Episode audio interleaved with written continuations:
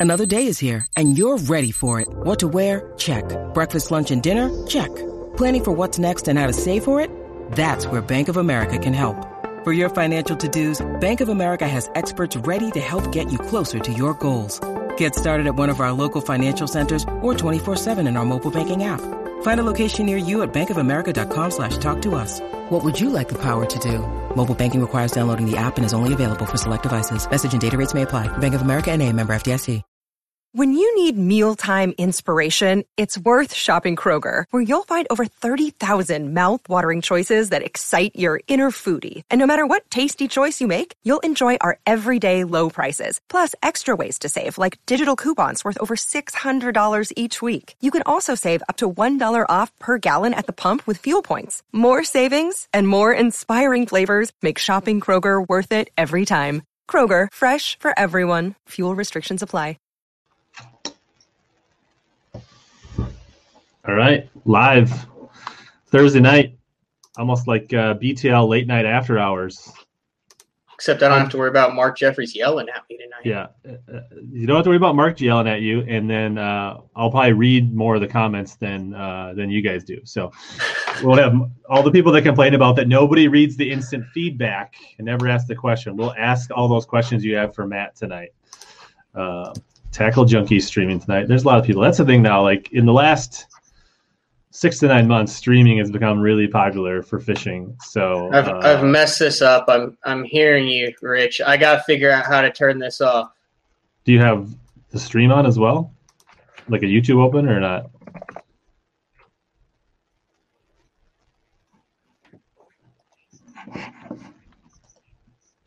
Boom! What's up, Shadow Bassin?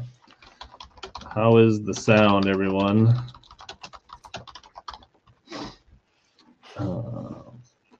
People are rolling in. I, Were you I gonna didn't du- think I you're gonna to- du- God, you would think I do this every day. You think I would know how to turn this off? All right, let's close this out. Let's close this out. So you, we Um, sound good for the listeners. Let's so- close that out. That's probably a lot better. I won't be able to see. The, Yeah. You can see the you can see the comments in the. Uh, yeah, the I just have to. I just have to pause it. Yeah, we're golden now. I yeah. messed up your intro, You- Rich. I'm That's all sorry, right. dude. This is Man, informal. you were rolling too. That's all right. You We're- were we're good. rolling into it.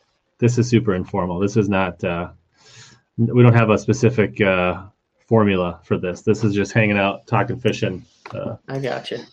Is this your first show in the new studio? this so is the speak? new uh, first show in the basement studio that I've got. I uh, I got some. Went to my Home Depot, made some lights. I got myself a little green glow in the background there to try to give it Very that nice. uh, that uh, that depth. So yeah, this will be the first time not in the basket in the garage uh, streaming.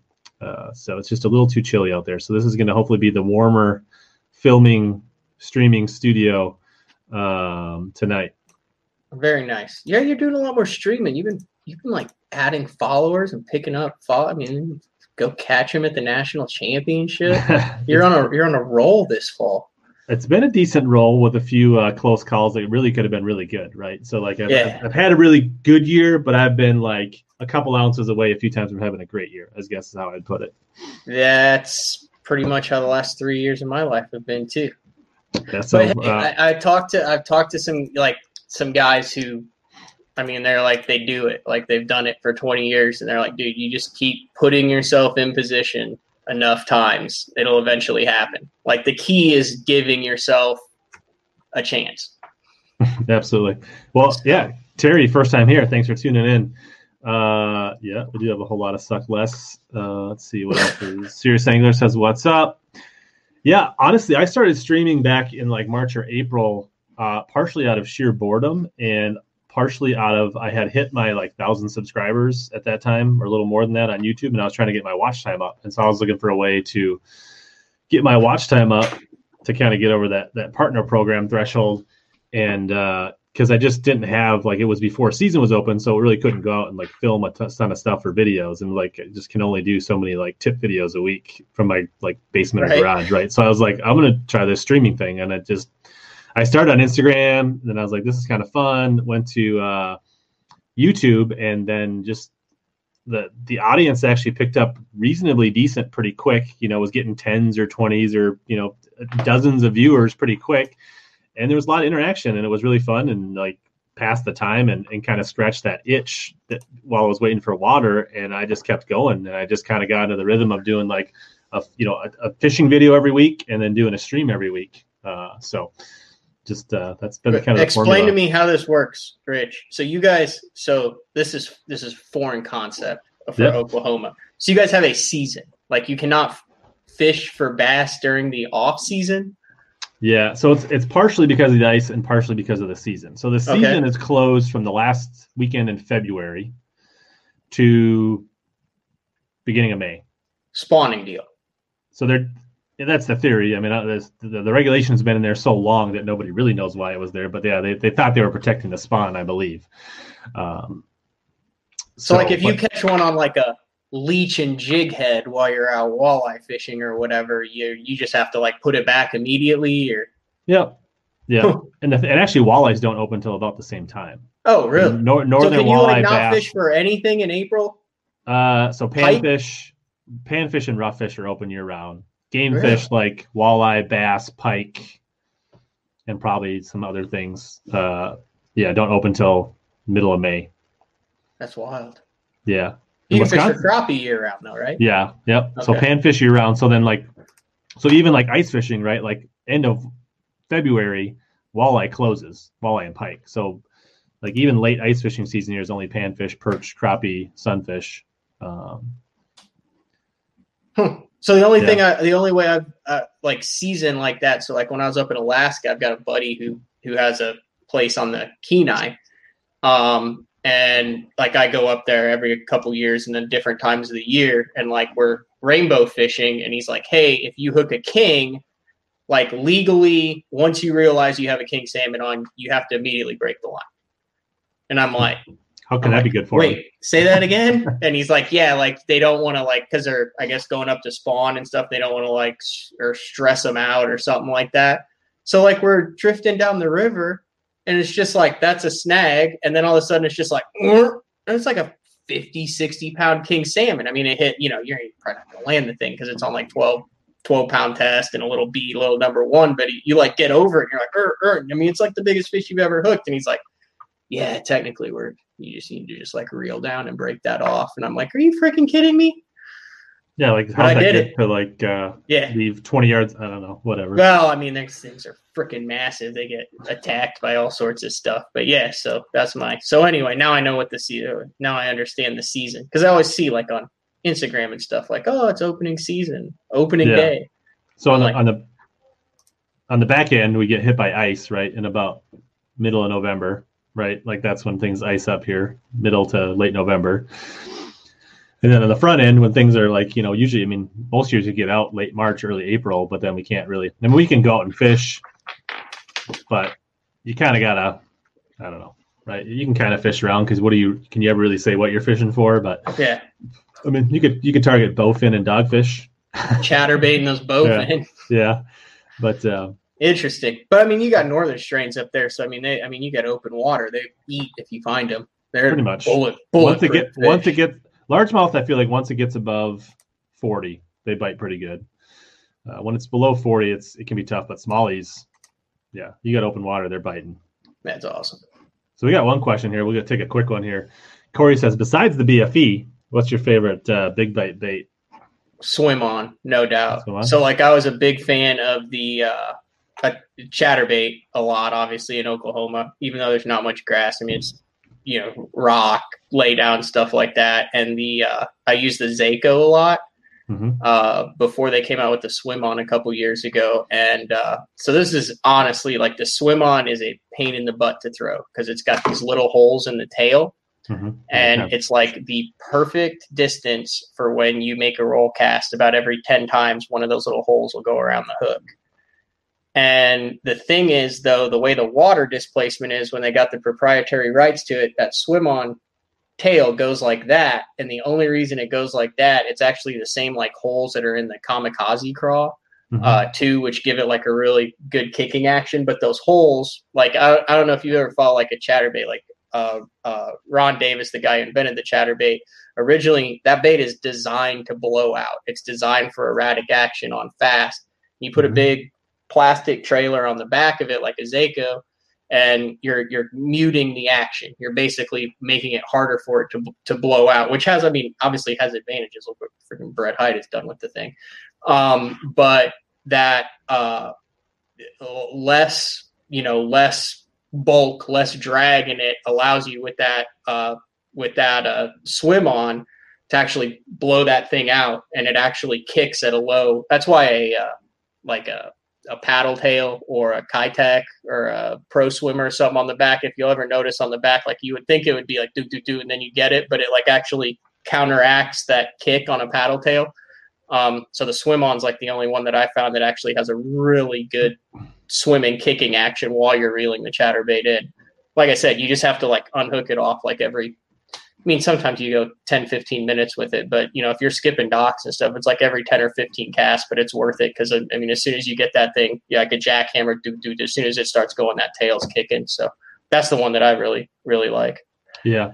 Is there any, any uses it besides the, like use it for anything else? Yeah. I'll put it on the back of a, uh, a big, like a three quarter ounce War Eagle spinner bait.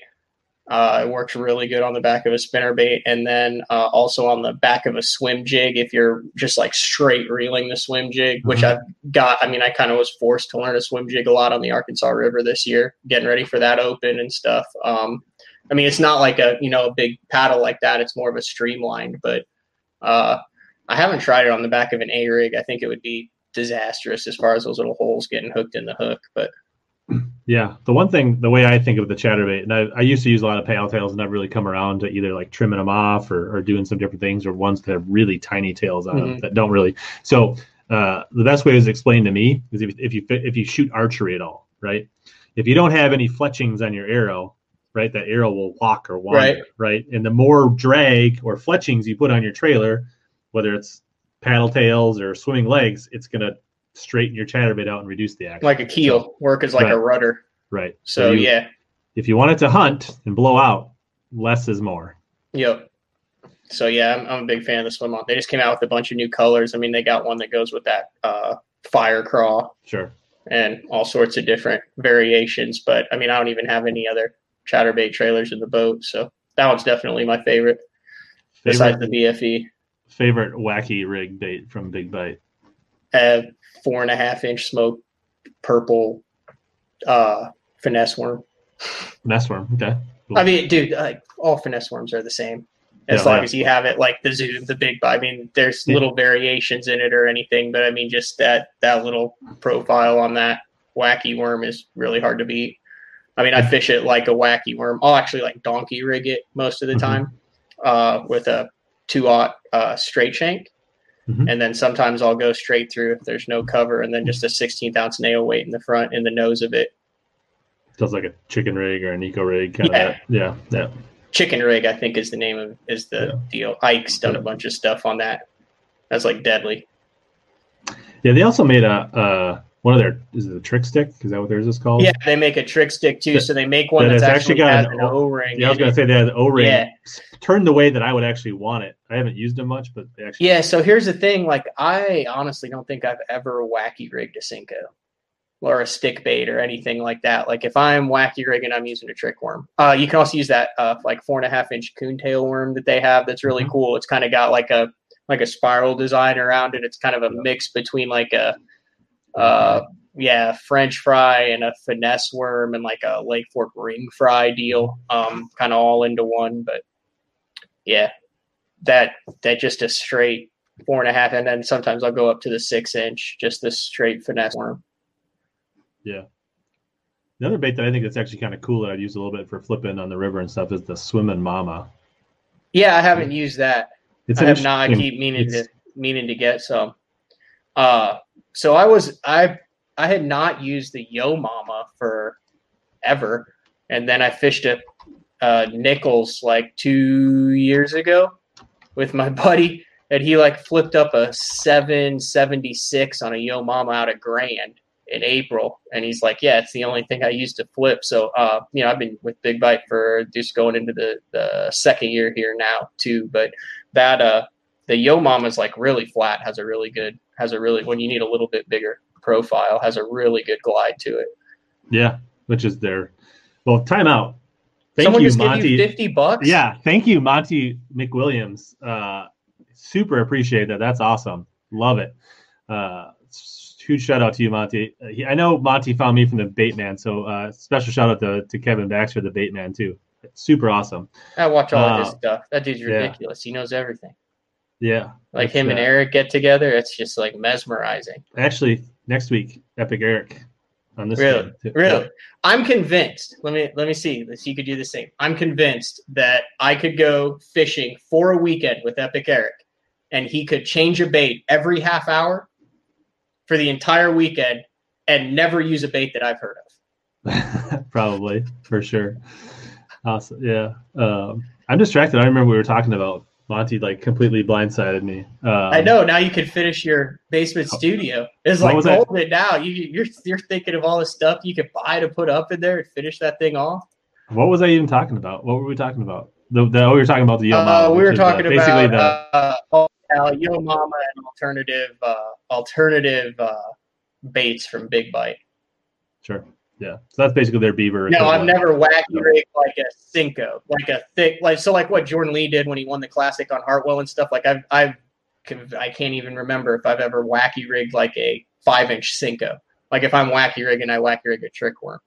I, I mean, I'm not saying that there's any reason why I shouldn't. I just I like the fall raid and all that stuff. A little bit more finesse. I mean, if I'm doing that, I'm typically not looking for big bites. I'm looking to like catch a limit, and I feel Right. like anything that would eat that Senko is also going to eat a finesse worm as it goes past. That's why instead of like a 30 second, I'll go with a 16th ounce to kind of increase the fall rate. So you mm-hmm. get all the benefits of the the wacky worm and the visual bite, plus a little bit of the reaction bite with it. Plus, the Senkos and stickworms are probably overdone, so you're giving them a slightly different look, right? I mean, Yeah. And I mean, I'm throwing it on a you know spinning rod with eight or ten pound test leader.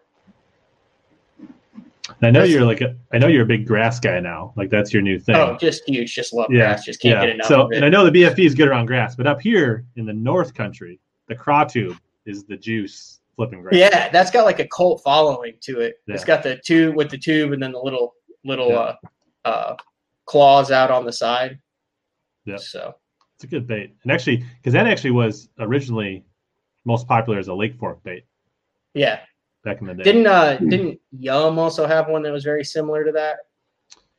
they had one, but it was a little more craw. Like it actually was more craw, like a little more Okay. realistic, and it was kind of small. You couldn't really like Texas rig and flip it.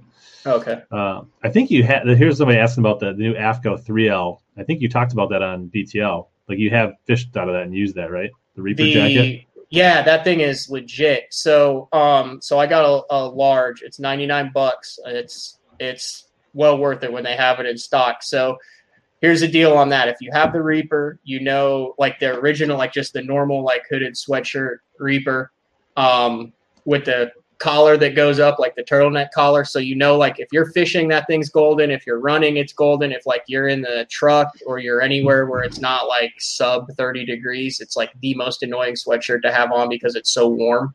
Like you're like ah get this thing off. Um, and i was worried with the jacket that it would be you know tough to wear that. No that's a little bit looser on the neck. There's a little bit more material there. Um, and i actually wore it this past week and i uh, uh, fished two tournaments where I had a lot of time to uh, think about comfort because we weren't catching them. And uh, so the large, um, don't uh, the large was definitely large uh, in that thing. Totally plenty of room. It like zips completely up the side. I was kind of worried about like, can I get it on with a pullover? No, I mean it's got uh, uh, pockets on the side and stuff. Uh, I don't know if it's 100% waterproof. Um, I mean, it got wet and I didn't get wet, but yeah, it's it's awesome. I think I have.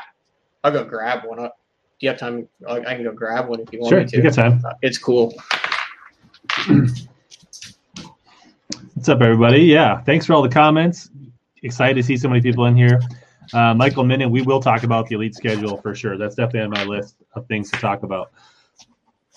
Here comes the. Uh, I mean, I'm not like trying to turn this into an AFTCO ad or anything like that. But so here's the thing. So like my hands get like my hands get to the point where like if you ever have it like uh, that's called like Raynaud, Raynaud's or something. I went to the doctor for it. And it's like once the blood vessels constrict or something you don't get good blood flow. And one of the things I really like about this that I didn't even know it had, it's like this pouch in the in the middle.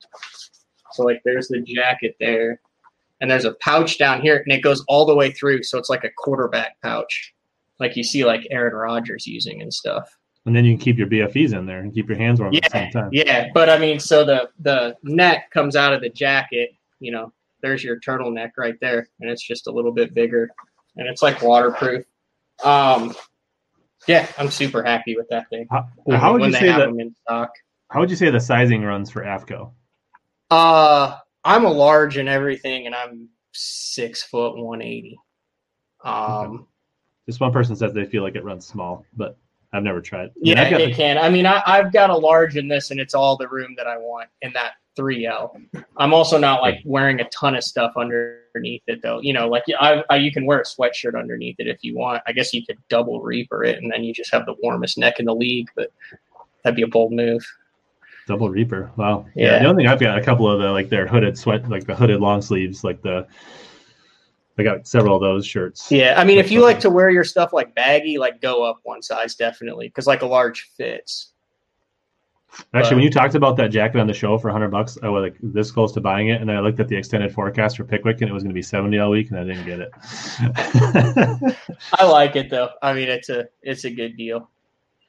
So nice. Well, before we get into like all the questions, I think what people really want to know about is this big derby you have on Table Rock coming up next week.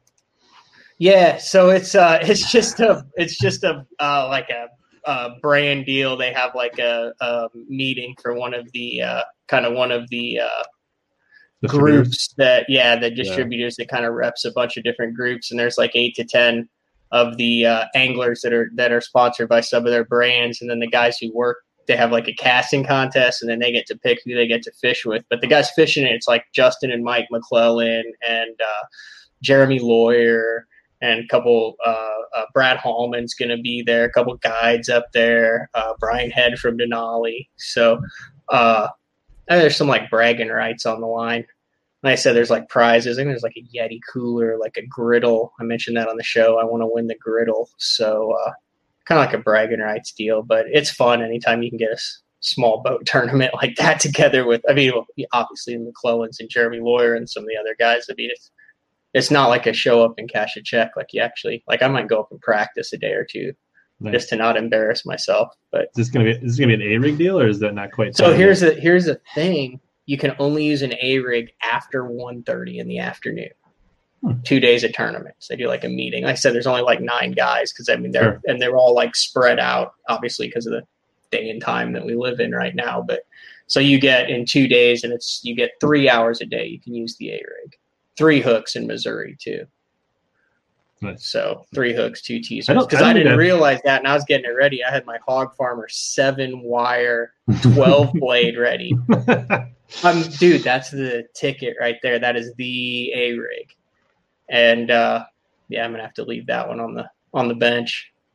Yeah, but you know, the the arms and the the teasers and the the blades, I think that's all a big deal. But the number of hooks I don't really like. I threw a little bit down on Wilson the day I didn't make the cut, and like with mostly whites with a few largemouth, but like nine out of ten had that center one. You know what I mean? Like yeah, it's uh, it's amazing that that that center or bottom one, if you make it slightly different, it doesn't matter if you have three hooks, one hook, or nine hooks. You're still going to catch almost every one of them. So yeah, that's weird how they target that. I mean, there's a lesson in. uh there's a definitely a lesson there and in tapping into that fish's like primal instinct. Yeah, primal instinct on which one to hunt. You get one a little further back, one bigger, one that's a different color. I mean, it's the same thing as like the wolves that kind of, you know, like cull out that that caribou that's limping, you know, instead of all the healthy ones. I mean, that's the had, premise behind an A rig is you're in the winter, you're cold water, it's a risk versus reward deal. So if a fish has to expend energy,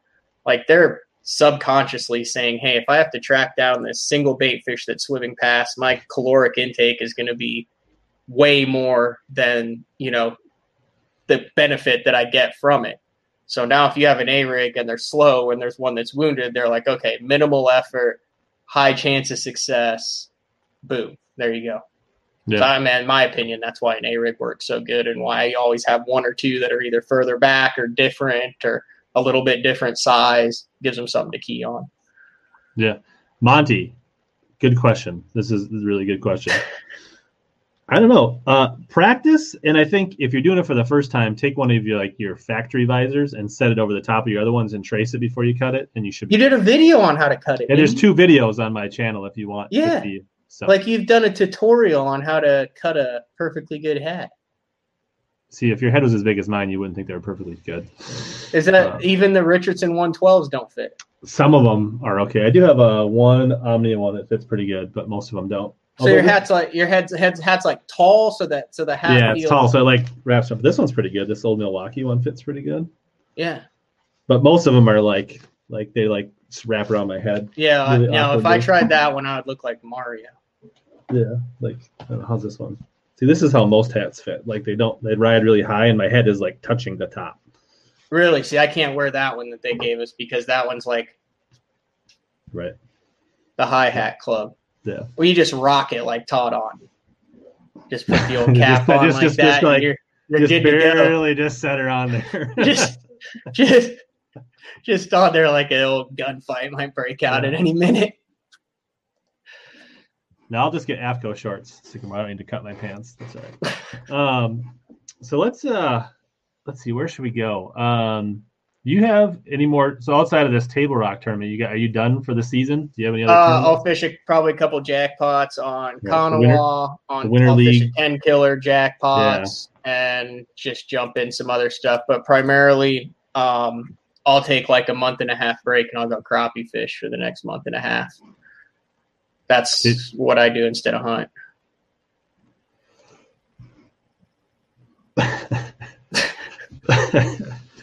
so funny. This is actually so Bill, he's a good buddy of mine. Liz Cross Street. He's fairly into bass fishing, and this is interesting because like I just assumed anybody that would watch my channel or that was friends of mine knew what BTL was. I was like, we were we went up fishing Saturday, and I'm like, yeah, I'm having Hanger on next week, and he's like, who? I was like, you know, BTL, Bass Talk Live, and he's like, I was like, yeah. So I guess so, so at times like you think fishing is so small, but it's also Yeah. super like like pocketed, like uh, so It's a niche sport it's it's like for sure. small, it's niche, but even like the people that are in it, it's still segmented, right? Like Right. Uh, it's super interesting. Um, so you're next year, you're planning to fish the opens again.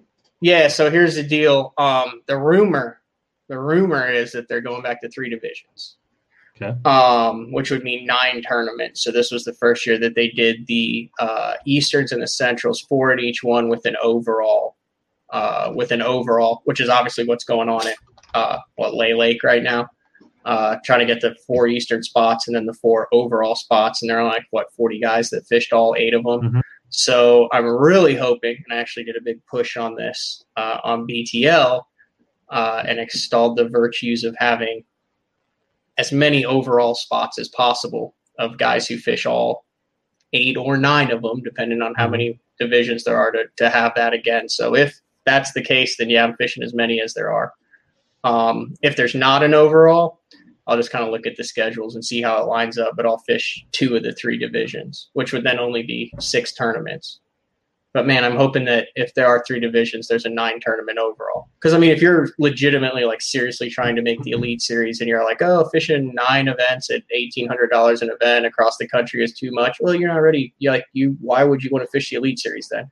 Like it's literally like an elite series schedule.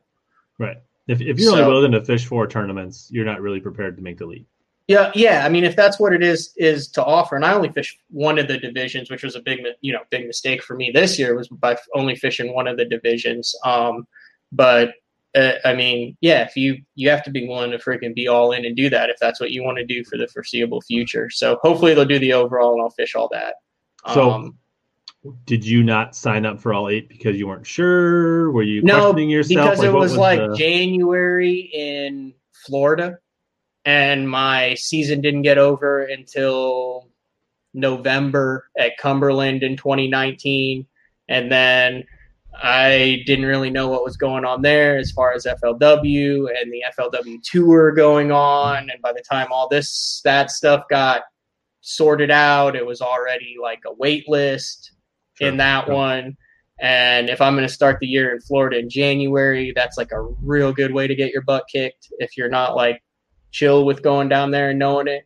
But now so that I you're a would have wanted flipper, to go to yeah, no worries. So yeah. I mean the joke the joke there for people who don't listen to BTL is I never really fished grass until this year and then ironically cash a check on both Neely Henry in part and uh, Sam Rayburn by fishing grass. So So I got one question from uh, my buddy uh, Gaff on Instagram. He said, "What was the most intimidating, challenging experience fishing the Open so far, and what lesson? What was your biggest lesson from this year's experience?"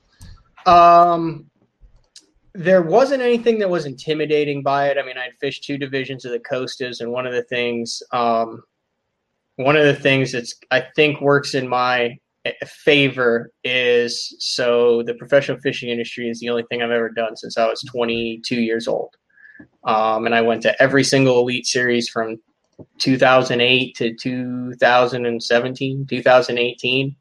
So like I've roomed with these guys, I've been around these guys, and like I know like they suck sometimes, they catch up sometimes, they're really good sometimes, but they're just like dudes. Like even the dudes are just dudes uh, that fish. So like there wasn't really an intimidation factor. And then also the cool thing is I did a lot of on the water coverage for 10 or 11 years. Like I did live with Mark Jeffries where we did like a firewire cable and went live on, on Bass Zone before Bassmaster did it. I've shot photos and videos. So I've been out on 50, 60 of these different lakes. I mean, all the way from the California Delta to Champlain to Florida to uh, Amistad. I mean, literally all the lakes that they've been to, I've been out on in a lot of different conditions. So, um, there wasn't really a that uh, intimidation factor at all for that. Couple with, I mean, I had some success last year in the in the uh, Costa series, so it was it was a different feel this year because it wasn't just like so. I fished the opens in 2015, and it was like, hey, let's fish the opens. I thought it would probably help just to get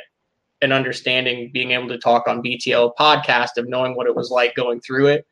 Um, and then after last year and just how things were progressing, like I've always wanted to fish, but I've always also wanted to be super respectful of working on my career while covering the guys who are actually doing it. Cause I mean, man, it's hard to get there. It's hard to do it. And those guys who have made it and get there, I mean, it, they deserve all the freaking credit they can get and all the coverage they can get. So um, I just kind of waited till the time was right and then just was like, I'm going to jump in 100% of it and not really cover the on location stuff and just do BTL and fish. So it was definitely just a different mindset this year for me, like just going to do a job. Like I didn't look at it as like, hey, let's enjoy this or let's see how it goes or anything. It was like, okay, I've got a tournament in a month and a half. What can I do today to help me get ready for something in a month? And every single day and work up for it. And then as soon as that one was over, it was on to the next one. So I looked at it more as literally like going in and doing a BTL show. I tried to take the opens like that too, just cheat, cheat, just little steps every single time. And then by the time you get there, you're just like ready to roll. Yeah, Would you say Except there's for any, Louisville. is there any big difference between the Costas and the the Opens in your opinion?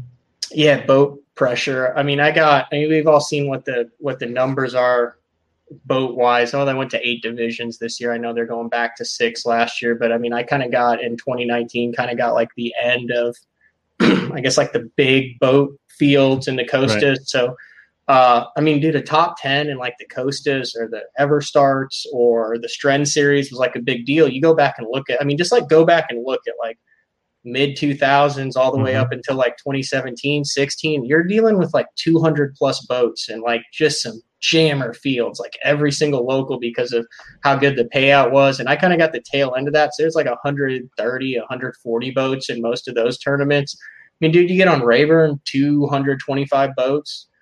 180 190 on the arkansas river like that the, just the biggest difference is there's just like there's nothing easy in the opens because like everybody does the google earth everybody has the connections everybody's there and then the guys who jackpot it like you know they're and, and that happens on the Costas too but i mean dude you just add an extra 100 boats especially on the smaller fisheries that we went to this year minus sam rayburn but a lot of guys were condensed into one kind of mid lake area there on the bridge. But I'd say that's the biggest difference is you just every day you see people. And when you don't see people, it's either really, really, really good or really, really, really bad.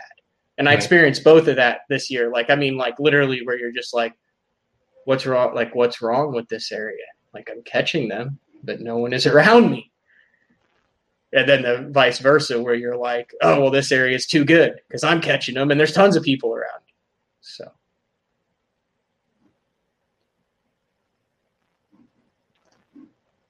Is it tough to sit back and watch other people fish and compete while you cover it? No, no, I liked it. I mean, my, I mean, what's your option?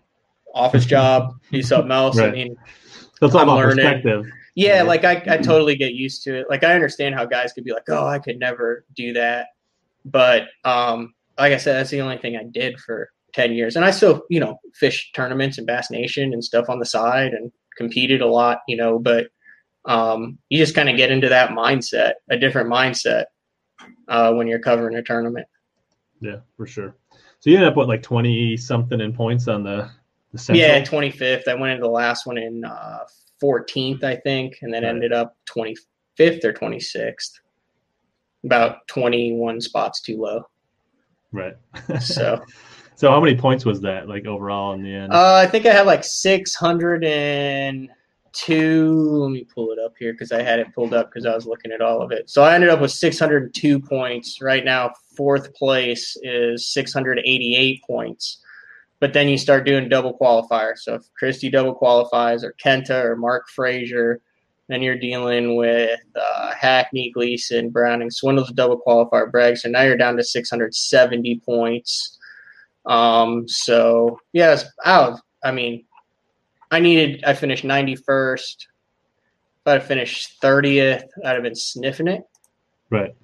You Probably like, really disappointed. So there's like a silver lining to this. So like I'm kind of glad that I didn't finish like 35th or 40th because I mean I I dumped a good one at Rayburn. Like I literally dumped it at the boat on a drop shot like a six pounder like while as I was reaching my hand out to get it, and uh, I, I didn't put this in my video, but I like looked at uh, I looked at my co-angler and I said that fish that we just saw right there. I said that was my elite series, and it was I finished 38th in that, and I did the math I, as I weighed in a 14 pounder that day. I'd have finished like 14th or 15th with with just that fish. 14 inch, so, not 14 pounder. 14 incher, yeah. yeah. Did I say pounder? Yeah. uh, yeah, I had a 14 incher. So a six pounder. So that's like a four, probably about a four and a half pound difference. Right. And uh, I mean, that fish for like months. And I didn't like wreck me or anything. I literally was like, hey, came off. It wasn't meant to be. I fought it. It was down in a brush pile. It came up. I thought I had it. I mean, it just came off. Fish come off. Um, but I mean, I touched it. I touched the fish. And I was like, God, I really hope it doesn't come down to like 15 to 20, 25 points. So silver lining is that fish didn't cost me anything. Yeah, that would have been a hard one to swallow. Like to sit there and know, like, and and dude, guys are like, I mean, guys, think about all those guys that have done that, like to win a classic, or to make the classic, or to requalify, or to qualify for the elite series. There's a bunch of guys that like live with ghosts, man. Like I'm sure you do. You, did you have anything like at Actually, the national championship, at you Pickwick, clean? At Pickwick, I fish clean.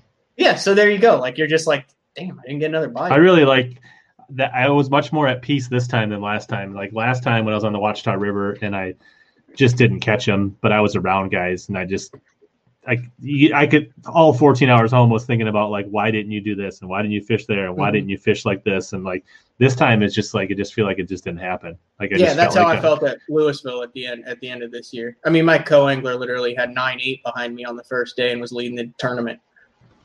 I'm fishing around Keith Poche who's as cool as he could be going dude whatever you need man. Like you want to go past me you want to fish it?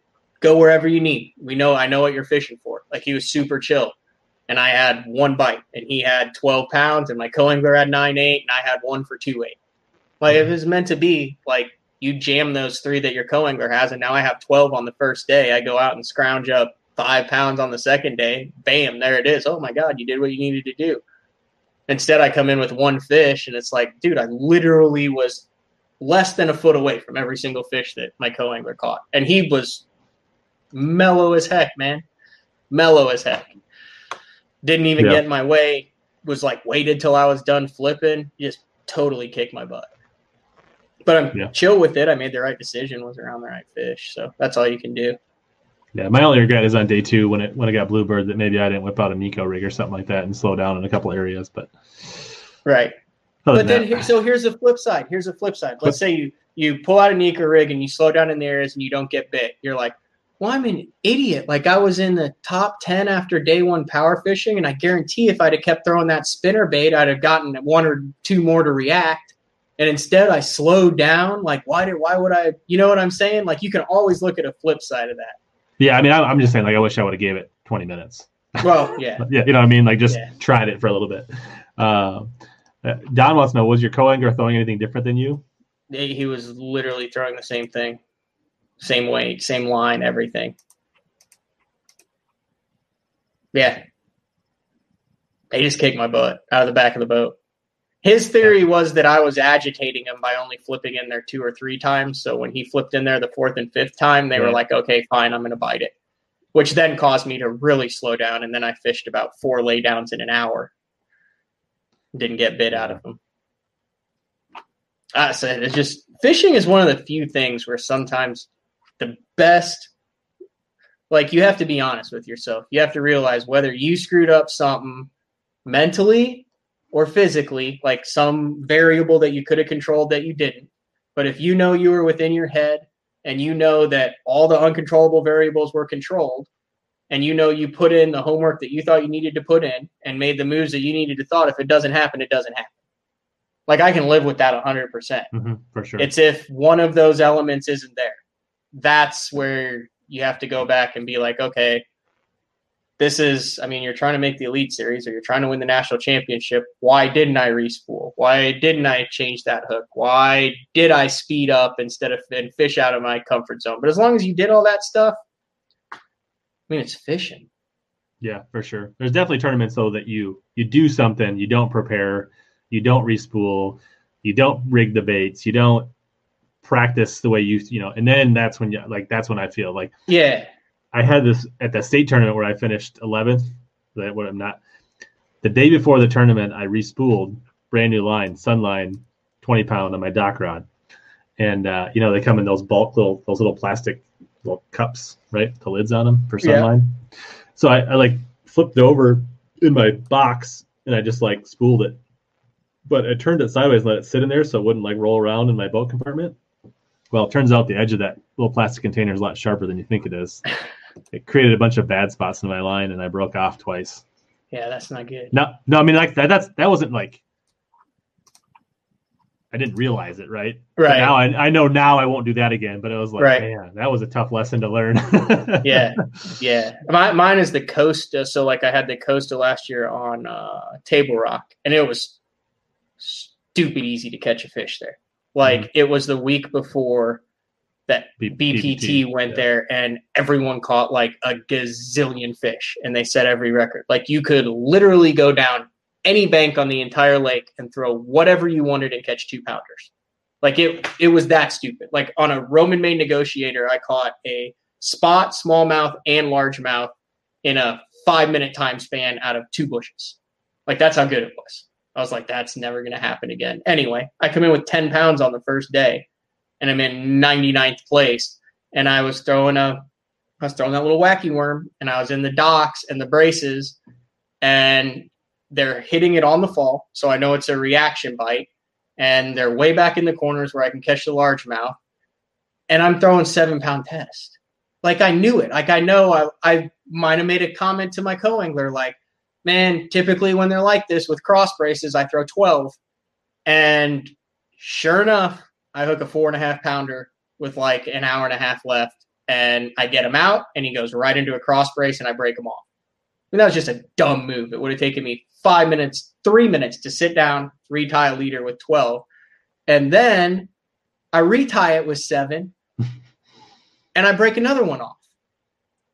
Day two, I retie it with 12, do everything right, and have almost 15 pounds and end up cashing a check. I jump from 99th to 33rd. Well, I 100% make the final day. the top 10 doing that on table rock if I'm not an idiot and I'm fishing with seven pound test and that stuff. Like that, Yeah. like I, that still pisses me off, Rich. Yeah, could have been could have been twelve. He might still broke you off on twelve, but at least you. No, he wouldn't have broke me off on 12 because I could have stopped him. So, Yeah, but I learned that lesson the hard way at Yeah. Guntersville in the regional in 15 when I had like a six pounder on eight pound test or 10. That was 10 pound test on a drop shot around a dock. And then the next day I put 15 on, hooked another six, and said, "Well, he ain't gonna get me back in the dock." And I turned him. And that was when I realized I need when you're around that stuff up the line when they're hitting it on the fall. But I momentarily forgot it that day. That's the type of stuff that bugs me, man yeah, for sure. the stuff that you 100%. know better and then you continue to do it like how often you throw a crankbait and you're like a little hook like a hook point gets rolled over and you're just like you like still make another cast before you sharpen it Or you, uh, or it gets opened up on a fish, and you decide instead of changing it, you decide to just tweak it back with your pliers. Yeah. yeah. Yeah, you can do that when you're fishing the, the Tuesday nighters and uh, and that kind of stuff. But when you're fishing Yeah. for that's uh when you're when you're on a qualification path or you're fishing for thousand dollar entry fees, that's the stuff you can't get lazy on for sure. Uh, well, here's a one. Do you know what that little crankbait Hallman likes to throw in the fall? i do You know what he's not talking about? So I think I just saw a video on this. I think he showed it on maybe one of Scott's videos. I think it's a 1.0 square bill. I'm not sure who makes it. It might be a Lucky Strike or something like that. I'm not exactly sure, but it's a, it's a 1. Point, might be a Strike King. I don't know. But uh, if you go search Scott Martin, like secret, it's one of his practice videos. He gives Hallman and uh, he gives up a juicy and Upshaw. They all give like a sneaky tip. And I'm pretty sure he talks about it in that video, Don. there you go Uh, you gonna fish the uh, U.S. Open in 21? if schedules allows it i still want to be the only guy to win it from the AAA and the pro side so i got the AAA down because of dumb luck and good draws in 2018 I like that lake though. That lake is so freaking cool.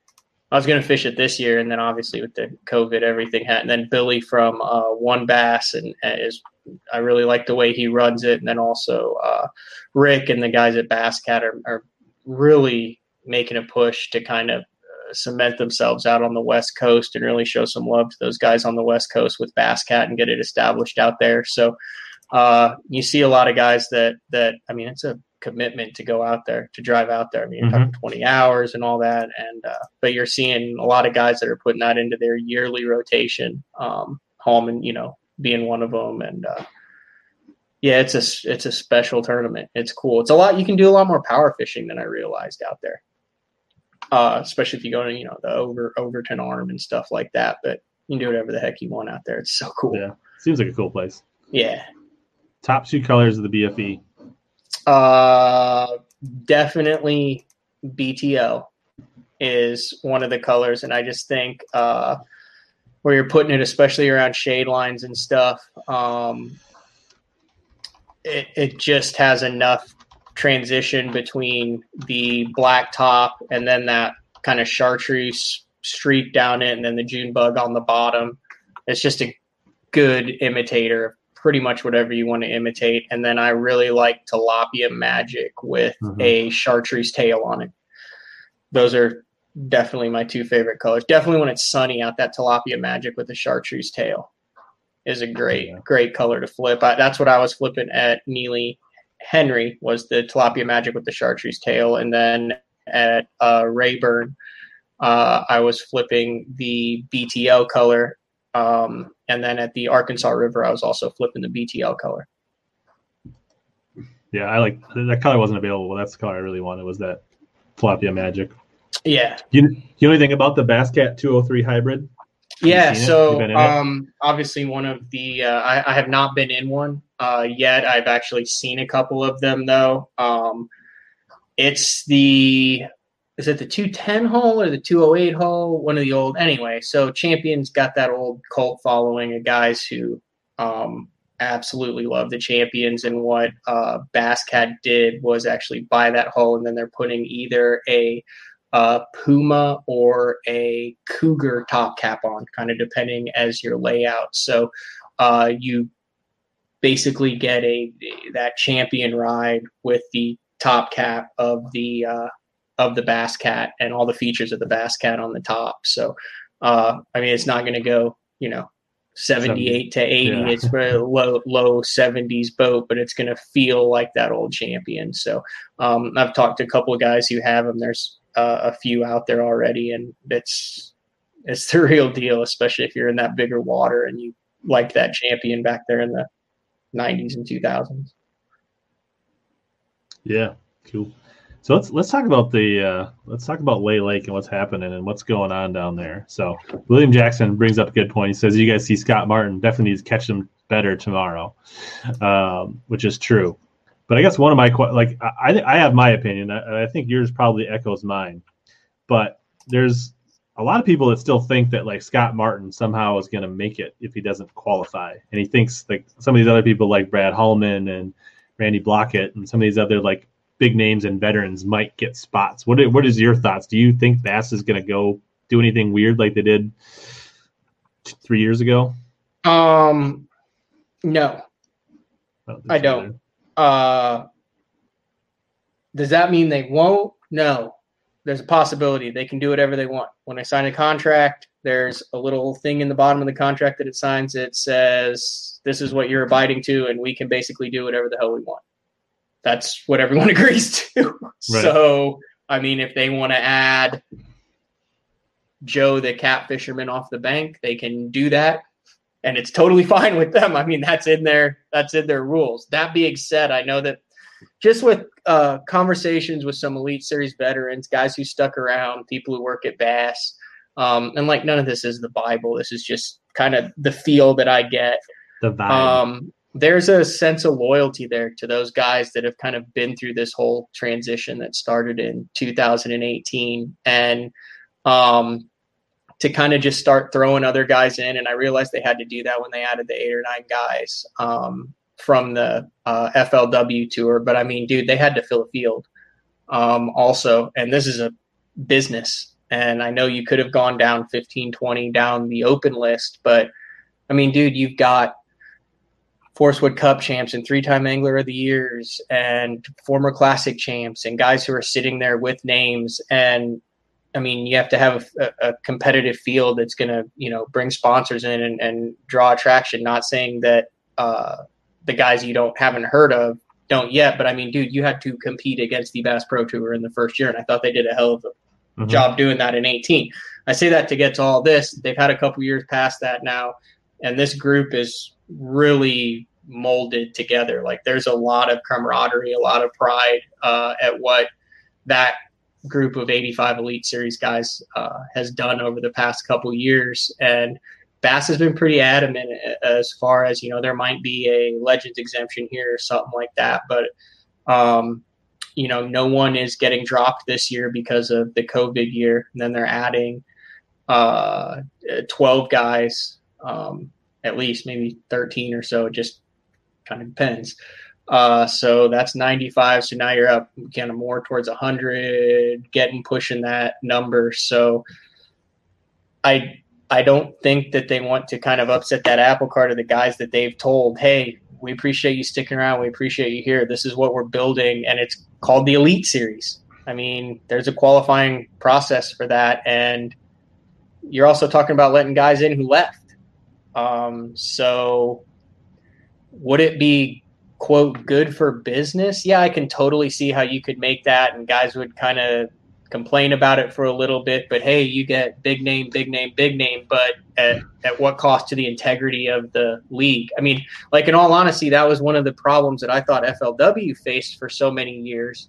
Um, wasn't the big field size, but it was the Ranger backdoor, where you know you have the right boat and you call the right number, you're on the tour. And you never and, may have never fished a Costa and ever start in your life. Yeah, you're like, well, where did this guy come from? And you start looking up the stats, and then you know they wouldn't drop anyone and stuff. So yeah, you had your David Dudleys and your uh, Bryan Thrifts and Scott Martins and Jacob Wheeler. You had all these incredible guys that we're now seeing. I mean, back in the days, you know, Randall Tharp, I mean, Bobby Lanes. Look at all the guys who came there. It's, it's unbelievable how many talented anglers are at FLW. But the perception was, well, anybody can fish that if you have the money and you call the right number at the right time. So I think that's what the Elite Series is trying to to keep it and keep it the Elite Series. So would it be shocking if Scott Martin had a weigh in? No. Do I think he does? No. Do I think he's freaking out right now, knowing like, oh my God, I need to catch 12 pounds tomorrow or I got to do this whole thing again? Yeah. Do I think he's lobbied to get on there regardless of what happens in the points? Absolutely. Um, but dude, I think there's a good chance if he's not in the top four, he's not going to be on the Elite Series. Yeah, I agree. I think, I think the only way. I'm not saying he wouldn't be, and I'm not saying it's wrong if he isn't, because right. business wise, that guy's good for Bass. He's good for the Elite Series. He's good in the Bassmaster Classic, trying to do what his dad with nine anglers a years couldn't do, which was win a Bassmaster Classic. He's good at having the kids coming out to the weigh-ins and what he does on his social media. I mean, the dude is a freaking rock star. He's redefined and revolutionized the impact that you can have with your companies and in the sport. Absolutely. And likewise, it could be good business to have him spend another year in the opens before he makes it. Yeah, but not for him. Not for him, Bass. but for Bass. Like, no, but but Scott's not gonna I mean, Scott doesn't need the elite series, right? Like if he had to fish, I mean, it's not like he's gonna, you know, go broke. Yeah, I mean, like, yeah, people are gonna watch his videos because it's the opens and not the elite series. But dude, like, right. Scott wants to be on the dang elite series, Rich. Oh, for sure. Oh, no, I get that. I 100. percent The only way I see maybe if he was like really close and they decided, well, we'll give Hackney a Legends exemption to roll down a spot or something like that because Hackney's an AOY, right? Like maybe, yeah. he's, but he's got to be really close. Like there's no way that he finishes like because that's in the Easterns, right? I'm just saying, so like in the Centrals. But like, I also think that they want to keep that field size right at hundred and not balloon it. So let's say they don't cut any, and then they add another 12. Now you're up to 110 guys, right. no, and now yeah. you've got to cull it back down. So if you can save a couple of spots by having Hackney in number two, you know, I think they do that. I don't. I, I, I don't I, think. I really think he has to make it. I agree. Yeah, I, I like because like I think if you let Scott Martin in, then you look at the guys like. I mean, there's a bunch of guys: Hallman, Latimer, Upshaw, Blaukat, right? They're like, what the mm-hmm. right? Well, like, here's the other what's question: the special treatment? Scott like, Martin in. What are you saying to Drew Benton and Chris Zaldain mm-hmm. and Bill Lowen and those guys who stayed? Right. And why do you have the opens? Exactly. Yep, so, I like I said, I, do I think it's it would be bad if he got on? Absolutely not. Would I blame Bass for doing it? No. Would I blame Scott for taking advantage of it? No. I think it's completely understandable and probably is the smart thing to do to get that man on the Elite Series no matter what. Yeah. But and, and and the people that go back to three years ago, like BPT dealt a major haymaker to Bass when they like split and gutted the field and so Bass had to like weather the storm, and I think they more than have done that, and they're back on their feet, if not on the upper hand to some degree now. Yeah, so, I don't think anything that happened. I don't think you can like go right, back rationalize exactly. anything that happened in 2018. You had a scramble for survival on everyone's part. You had the perfect storm that that made a lot of disgruntled anglers towards the end of that last Elite Series season. Remember with that debacle that went on in the Chesapeake and whether they cancel it and whether they reschedule it and everybody had practiced and then there was rumors of this and I think it was just the catalyst for something that got kicked off a little early and then everyone went into scramble mode on all all accounts. So I don't think you can look back and say, "Oh, well you did this there." Like I honestly don't think anyone really had a freaking plan. I think they're just going with right. this gets us through this week. This gets us through this exactly. week. This gets us through this week. So now you're starting to see that stuff settle out. For sure. And it's not unique to bass fishing. It's happened in lacrosse. Mm-hmm. It's happened in the professional rodeo circuit. It's happened. Uh, it's happening in tennis. It's happening in golf. I mean, there's it in almost every single individual sport. You will see this kind of fraction segmentation, changing different things. I mean, look look at uh, and sometimes it's been wildly successful. Like look at uh, look at the uh, PBR that split. I mean, there's a bunch of guys uh, that that ride in the PBR that aren't at the NFR finals right now. I mean, that was a segment fracture thing. I mean, it, it it happens in everything. So it's not just like, oh my god, look what just happened in fishing. Like, do a little research. You can just like Google it up, and you're like, oh my god, there's like mass chaos in all these Yeah. individual sports of of uh, you know player owners and leagues and guys who get banned and all this craziness that goes on.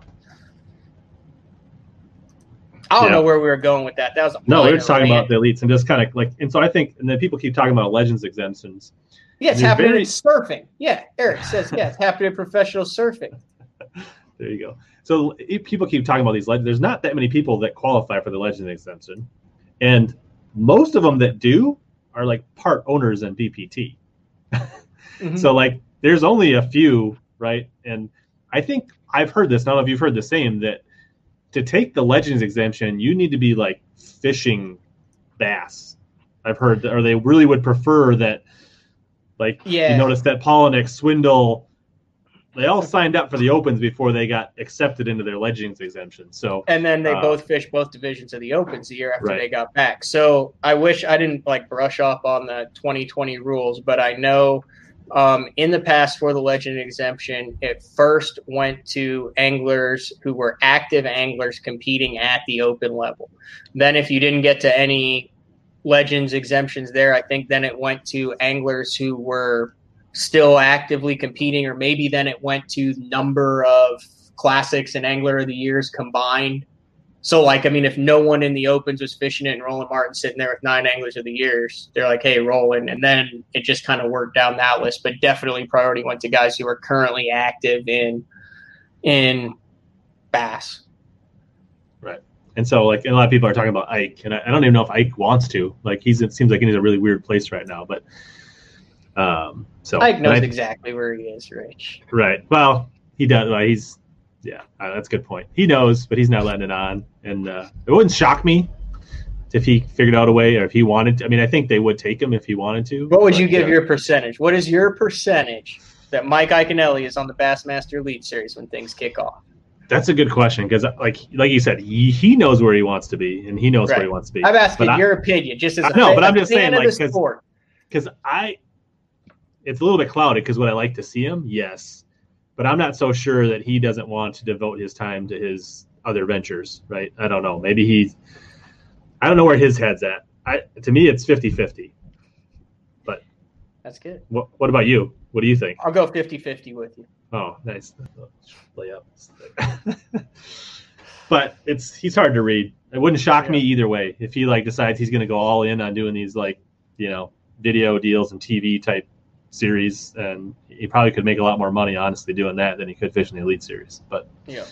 um, yeah, Matt, the Cox Elite schedule. I don't think I talked to Matt in the pre-show. Neither one of us studied to see if there's any conflicts, but we're guessing there that, probably yeah, is. not going to happen. Uh, but if there's a way, I'm sure he'll figure it out. Yeah. Uh, is there a? This is heavy here. With all the fracturing and fishing, does Matt think there's a path forward in order to grow the sport of fishing? We don't want to get into the grow the sport. we, you can go back and watch the last six weeks of uh, BTL replays. We talk about growing. I went on a massive off-air rant with Mark about that. You you want the you want the Cliff Notes version of it? I mean, dude, Sure. I think about this stuff a lot. Here's a Cliff Notes version of it. So, growing the sport means taking people who are Who don't in, involved in the sport, introducing them to the sport, and then making them participate in that sport on a regular basis. Would you not agree? Participate or become an engaged fan. Which leads to participation. Well, it doesn't have to be. Like you could like fantasy football is a good example of an engaged fan that follows closely but doesn't. I mean, I mean, I'm just saying. like, Okay, there so could what, be other what ways. value is there an engaged fan if they're not bringing money into that resource? Then an engaged fan is more likely like an NFL guy. You get him into the NFL, what's he going to do? He's going to ask for a Seahawks hoodie for Christmas. Right. He's going to download the sports package so his fantasy team is better. So he's still spending money on that, right? Right, but it may not So be growing the buying Senkos. It can be spending money. But yeah, you, you need to spend money towards Yeah. the sport in some way, whether They're it's a service or Buying a uh, license. apparel, whatever. Yep. anything. So here's my thing. So I said this to Mark off air. I said, This is this is bugging me, Mark. I said, when you got into bowling as a kid, I said, Did you just say, you know what, I like bowling? I saw it in the newspaper. I saw it on TV. Mom, take me down to the bowling alley. I want to learn how to bowl. And then you went down there and you were by yourself and you started bowling, bowling, bowling. And then you got good and you joined the league. He's like, Yeah, that's kind of how it went. I said, Really? I said, There wasn't anybody in your bowling life like a mentor or something? He's like, oh yeah. Uh, he said I went my by myself and I didn't know what I was doing, and then this guy came up the second time and he was my mentor in bowling, and he's the one who kind of taught me how. I can't remember his name. What, what Mark said, and I said, so you had a guy who once you went, once you got that initial thing, he was your mentor. He took you under your wing, right? And I, he said, yeah. I said, okay. So I said, if you really want to grow the sport, I said it has nothing to do with it, it, doesn't have anything like the only first step is to get them to go fishing once. But if you really care about growing the sport, you need to take that kid who obviously can't cast a Zebco 33 and his bobber's on upside down and he's using a hot dog on the bank when you launch your boat. You need to take him and become his mentor then because that's a kid who's going to go once or twice. There's no one around. He doesn't have anyone. He's not going to catch anything and he's going to go, this sucks. Even if he saw it on TV and Ike going Ike and Kevin catfishing and all that. If you're really interested in growing the sport, find those kids or find those people or your buddy, it could be your neighbor or something, take them under your wing and become their mentor. So growing the sport then has to do with taking the people who have an interest and then taking them under your wing and growing it that way by teaching them about it, not just introducing them to it. You see what I'm saying there? Like that's No, where the yeah. true growth of the sport is is in creating a meaningful connection with someone who knows nothing about it. Right. And so really, I mean, like, so yes, like you could argue like getting on Fox, getting on Discovery is good. But if guys like us don't help them, right? Right. Like, it's a multi-step process. Right. Yeah. Or the Like kids the don't get in. introduces it, but then if you as a as a bass angler, and that goes back to you every time a guy wins a classic, someone asks them, what do you feel like your responsibility or duty is as a classic winner now? And you'll have guys who will say, you know, I really want to do this, this, and this. I want to represent the anglers. I want to do this. I want to. And you'll have other guys that'll be like, what do you mean? It's a freaking bass tournament. I'm to cash my check and I'm to go do the same thing again and try to going win to Disney again World. yeah, you know what I mean. So it's just kind of individual on each angler. But I mean, the that growing the sport takes place at the grassroots level once the initial introduction is made. Because otherwise, you have a bunch of people who go do it. Well, like it. okay, like if I like golf, I saw golf, I wanted to golf. I went to the putting green two or three times when I was 12 years old. There was a doctor who was on the putting green who was like, "Hey man, like, what's your deal?" And I was like, "I don't know. I want to golf." my dad showed up to pick me up and he's like, Hey, I'll teach your kid how to golf. Man, that's why I love golf now. Because that guy saw me at the putting green. I mean, I suck at it, but it's a passion. I spent hundreds of hours golfing at great times because that dude was on the putting green, you know, practicing for the Thursday night men's league. And I was a 12 year old that didn't have anyone to teach me. yeah. It's, He got like me a- into the sport. He helped grow the sport of golf. Yeah. It's more about passing knowledge, whether it's like Yeah. you're taking them fishing, you do like things like Flukemaster have done, things like the Googans have Mhm. done, where they've really breaking it down at the basic level. So people like if they don't know somebody, there is a there are resources on the internet, YouTube, things like that, to get enough to maybe be successful in one of your first times fishing. Mhm. Yeah, that's the kind of stuff that grows the sport for sure. like growing the sport like any type of growth takes energy right Mhm. so like look at a plant look at anything like growth takes a whole lot of energy and focused energy because like everything is is like chaos and disintegration to actually like grow something takes an im- immense amount of energy in the perfect conditions so like yeah it's a slow process that takes if you truly care about growing it it's not like boom we're on fox the sport is grown no, the freaking seed is planted. Then it's up for the Yeah. people who are in it to grow it from there. Yeah. So do you My opinion. Tin Horse asks, do you think YouTube grows the sport? Yes or no? Yeah, absolutely. Absolutely, YouTube grows the sport because that's taken the place of a surrogate mentor in many cases. I mean, look at it. So like the tournament, hardcore tournament videos. Let's take Brandon's videos. Like Brandon's videos kick ass, right? Sorry, I don't know. Can we say that on your channel, Rich? You. Did you just lose? Did you just lose live stream dollars? Oh, you are drinking. What are you drinking, by the way? Is that a Northern deal? It's a Grain Belt Premium Light. Never heard of that. It's tasty. What is that like similar to? Something. It's just a lager. It's like a domestic okay. lager. Um, so Brandon's videos, awesome. What, 30, 40,000 views on that? Like a how to tie a Palomar knot video. Like, go look at those videos. Those have Right. hundreds of thousands of views. That's like the surrogate mentorship right there. Like I really like uh the Hallman High, like the like Bradley's Yeah, with the absolutely. high school fishing. Like that's the kind of stuff. Like Hundred percent. But just the basics and stuff have tons of freaking views. How to rig a Texas rig.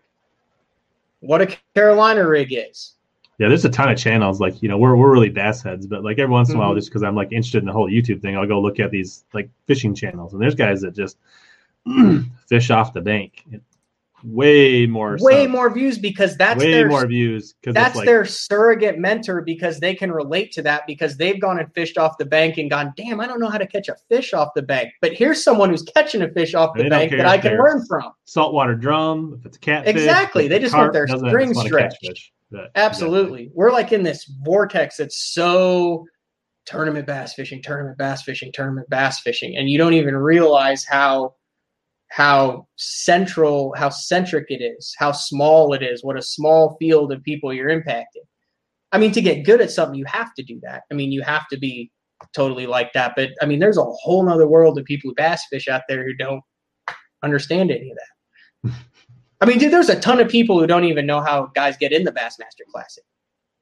Oh yeah. I mean, I, I one thing I've gotten so many questions like, how did you get to the Vermilion Regional, Rich? Yeah. Like, yeah. Yeah. I, fighters FG net videos for the basics. no, I see. anything that's uh, Aaron Martin's not tying is not a basic basic YouTube video. if you have to take your shoes off and get your Yeah. tongue wet, like that's not a basic video. Uh, so we were talking about the points a little bit. yeah, how do we get to that? That was Well, we then we started talking about exemptions and all that kind of stuff. Um, so a bunch of guys didn't catch them that were at the top of the list today Oh yeah, on Lay Lake. That's what we were on Lay Lake. about. That's what we were about to talk about because like they did update the points right after. every Yeah, day. they they did hundred percent. Um, so in the Eastern Opens, Patrick Walter still leads, Justin Atkins, Pat Schlapper, Joshua Trisner, and then Bryan New is in uh, fifth. But uh, the overall angler of the year totally flipped, where Christie and Frazier, who were either one two or one three, dropped to five and six, and then Bryan New, who we all knew would be a force to be reckoned with. Uh, and then Justin Atkins, Matt Robertson, and uh, KJ Queen are in the top four now. That's a, like Yeah. a lot of pressure. I mean, not there's not much pressure for Jason Christie or Frazier because they're both in in the Centrals. Um, but a lot of pressure for Dale Gleason to be watching from the sideline. yeah, I've been actually texting with him. Uh, he's actually fishing the uh, Toyota Championship on Cumberland, um, so he won't even be able to look at his phone tomorrow. Right. Like no bass track for him. So Yeah. Matt Robertson's got like a 25 point lead on fourth in a 40, almost 35 point. So that's not yeah, but God, man, this stuff swings so much, especially on a lake where you got sixty guys with ten pounds. And I'm just saying, like, he's- he's off to a decent start. if he can go out and catch another 10, 11 pounds tomorrow, he locks it up. He's a beast, man. He's remember, remember how he came up? He was the weekend series champion. No, I think he was the team champion. The yeah, but it, the team champion. I mean, Yeah. to where what they did when they took the weekend series away or something, they added that team, and then you got to go to the national championship, and then you basically fish against your buddy, and you send. That's just one. got to. Can you imagine how awkward that is? No, but that basically it was a, it was a carrot, right? I mean, that was the carrot that Bass Right, had was we'll give it to the team. And I remember Mark and I on BTL were like, "Oh, this is cheap. It's the whatever. You're going to end up with this weekend series guy. It's the Bassmaster Classic. Give it to another guy on the Elite Series." But dude, like that was our initial introduction to Matt Robertson. And then, I mean, look where he's gone with that. Mhm. He's got a whole line of apparel. He's got fur jackets. Got the autumn hat. Yeah, and, and and you know he won. He's in the classic again. He's he's definitely competing on that. So I mean that's a that's a really cool deal. Like to qualify multiple different ways for multiple different classics, and then uh, most likely end up on the Elite Series next year. For a dude that we were all like, what what is this guy's deal? And then you get to know him, you're like, that that's who he is. I think he would be a great addition to the Elite Series. I could definitely see like a E60 feature on Matt Robertson yeah, I talked or to a, whatever their Fox Sports one is. uh, Pickwick because he was fishing the Bass Nation too. Yeah, he was. Um, and uh, he actually he drew the Minnesota Co. or Mike. I sorry, the Minnesota Co. drew him for the first day. He's pretty excited, but uh, but yeah, like for you guys that are big Scott Martin fans, he's got a mountain to climb tomorrow. He's got to like gain thirty points tomorrow. Yeah, that's. I mean, that's re- look. Well, at the, Pat Schlopper's look at- double qualified, so but still, like well, Bryan New might be double qualified. So six, yeah, so he's only got like okay. So realistically, he's got to get no wait. So Walters doesn't count. Walters doesn't count. New. Atkins could double qualify. Uh, Schlapper or Atkins will double qualify. Okay, Schlapper he's doesn't count. So far have out. uh, Tracner, Bryan New would double qualify. Hamner would be number two. How do you say his name? Herbert? Rebar. He's Rebar? Minnesota. Andy Rebar. He's from Minnesota. Oh, well, I learned something tonight. And Yep. then uh, Andy Wicker would be number four. This is as so he's actually stays, he's actually he's actually right. Yeah, okay. I get, he's actually pretty close if it stays as it is, he's only like two points out. I think because he, of double qualifications. Yeah, he does ten to ten pounds tomorrow. He's gold. There'd be a lot of sweating though, unless he catches them. He'll catch him. It's Scott Martin, dude. You think he didn't you beat him at Louisville? Dude, don't even. You thought I went on a rant on that? Let me get on my rant on people when you try to compare beating someone in one turn. in a single event. No, yeah. Yeah, that's an Oh, so- absolute So just here's another tip. It's Schlopper. schlopper. Yeah. So like an O. He's a northern dude too, right? He's from Wisconsin, and he's on the. So you're going to be talking about him, I think, next year a lot. So Yep. that's Schlopper. So you can look like the smart one on uh, PTO. Schlopper. Schlopper. All right. Yeah, you don't know. You can't learn. I mean, if you're a coherent bass fisherman, you have the potential. That's the beautiful thing about this sport. If you're a competent bass fisherman, you have the potential to beat the number one in the world at any given day. Now, if you're going to bet money on it, do it in a one off. Don't ever do a best of three or best of five or best of seven. Yeah, for sure. No, that's it's it's fun to give somebody or jab somebody or just talk about that one time, but in reality, it means nothing, right? Like yeah. it's no different than golf, right? No, it's one- totally different than golf. Totally different. No. Yeah. Yeah. it is. There's zero percent chance that I would ever be Justin Thomas Oh, yeah. or No, okay. Tiger It's- it's- Woods or just- I'm anything just saying- like that. I, I what I was thinking is like if you like on the tour level, right? Anybody can. No, not even that. I don't think there's But really saying, any like, way that a like- guy who fishes, who a guy, I mean, maybe one out of a hundred times a guy who's potentially has PGA Tour caliber could beat Tiger Woods. in his We'll prime. take Tiger at his, at his prime, but in Old, fishing, old, like old Tiger. hundred percent would happen. Right. A hundred percent, you fish Because against. there's so many more things too. Like you've got blowing a lower unit, throwing an ear, spinning a hub, losing like fish, they don't bite, they move. Right. Like I guarantee you, if I if if any competent bass some- angler somebody beat. Jacob Wheeler twenty times, they're going to beat him once. Right, for sure. Because it's like he could have found everything, and like you pull up, and there's a local there fishing shiners anchored on your best spot. There's so many you, you know you roll into something where you jack two fives on a whopper plopper in the first ten right? minutes. Or you just fish by the landing, and they had a jackpot tournament, and they released ten, uh, you know, two boatloads of fish there the weekend before, and they all started start 100%. biting. That's why c- consistency, Yeah. longevity, and championship and making championship events is why it's so respected in this sport because that's your true test of of your staying power. Yeah, there's a lot of a lot of lot of people watching my stream that are friends of mine and uh, and, and myself pulling for Andy Rebar. He's a good dude. He's uh, Cool. he fishes in the Minnesota Bass Nation. So, I will have to uh, I'll have to do some more homework on him. so I think he's a couple years into the opens now. I think two years maybe. So Whoa. All right. What else were we talking about? Let's let's check a couple Instagram questions. We had some good Okay. ones. All oh right. God, we're going to Here we the. Instagram question. We're going to the Instagram questions. All right. Uh, uh, like we talked, like how how does Panger live the lavish lifestyle that he lives and makes all the money that he makes? I embellished Um, that question a little bit, but Yeah, it's basically how do I make money at this? Like how do you make a living? Yeah. Yeah, uh, that's a good question. So I've pretty much done everything you can do uh, in the industry. I started out, so I started out um, as an intern at Bass Zone, straight out of college, and uh, Jeffries was like, "Hey, like I'll pay you enough to where you can eat beanie weenies for a year."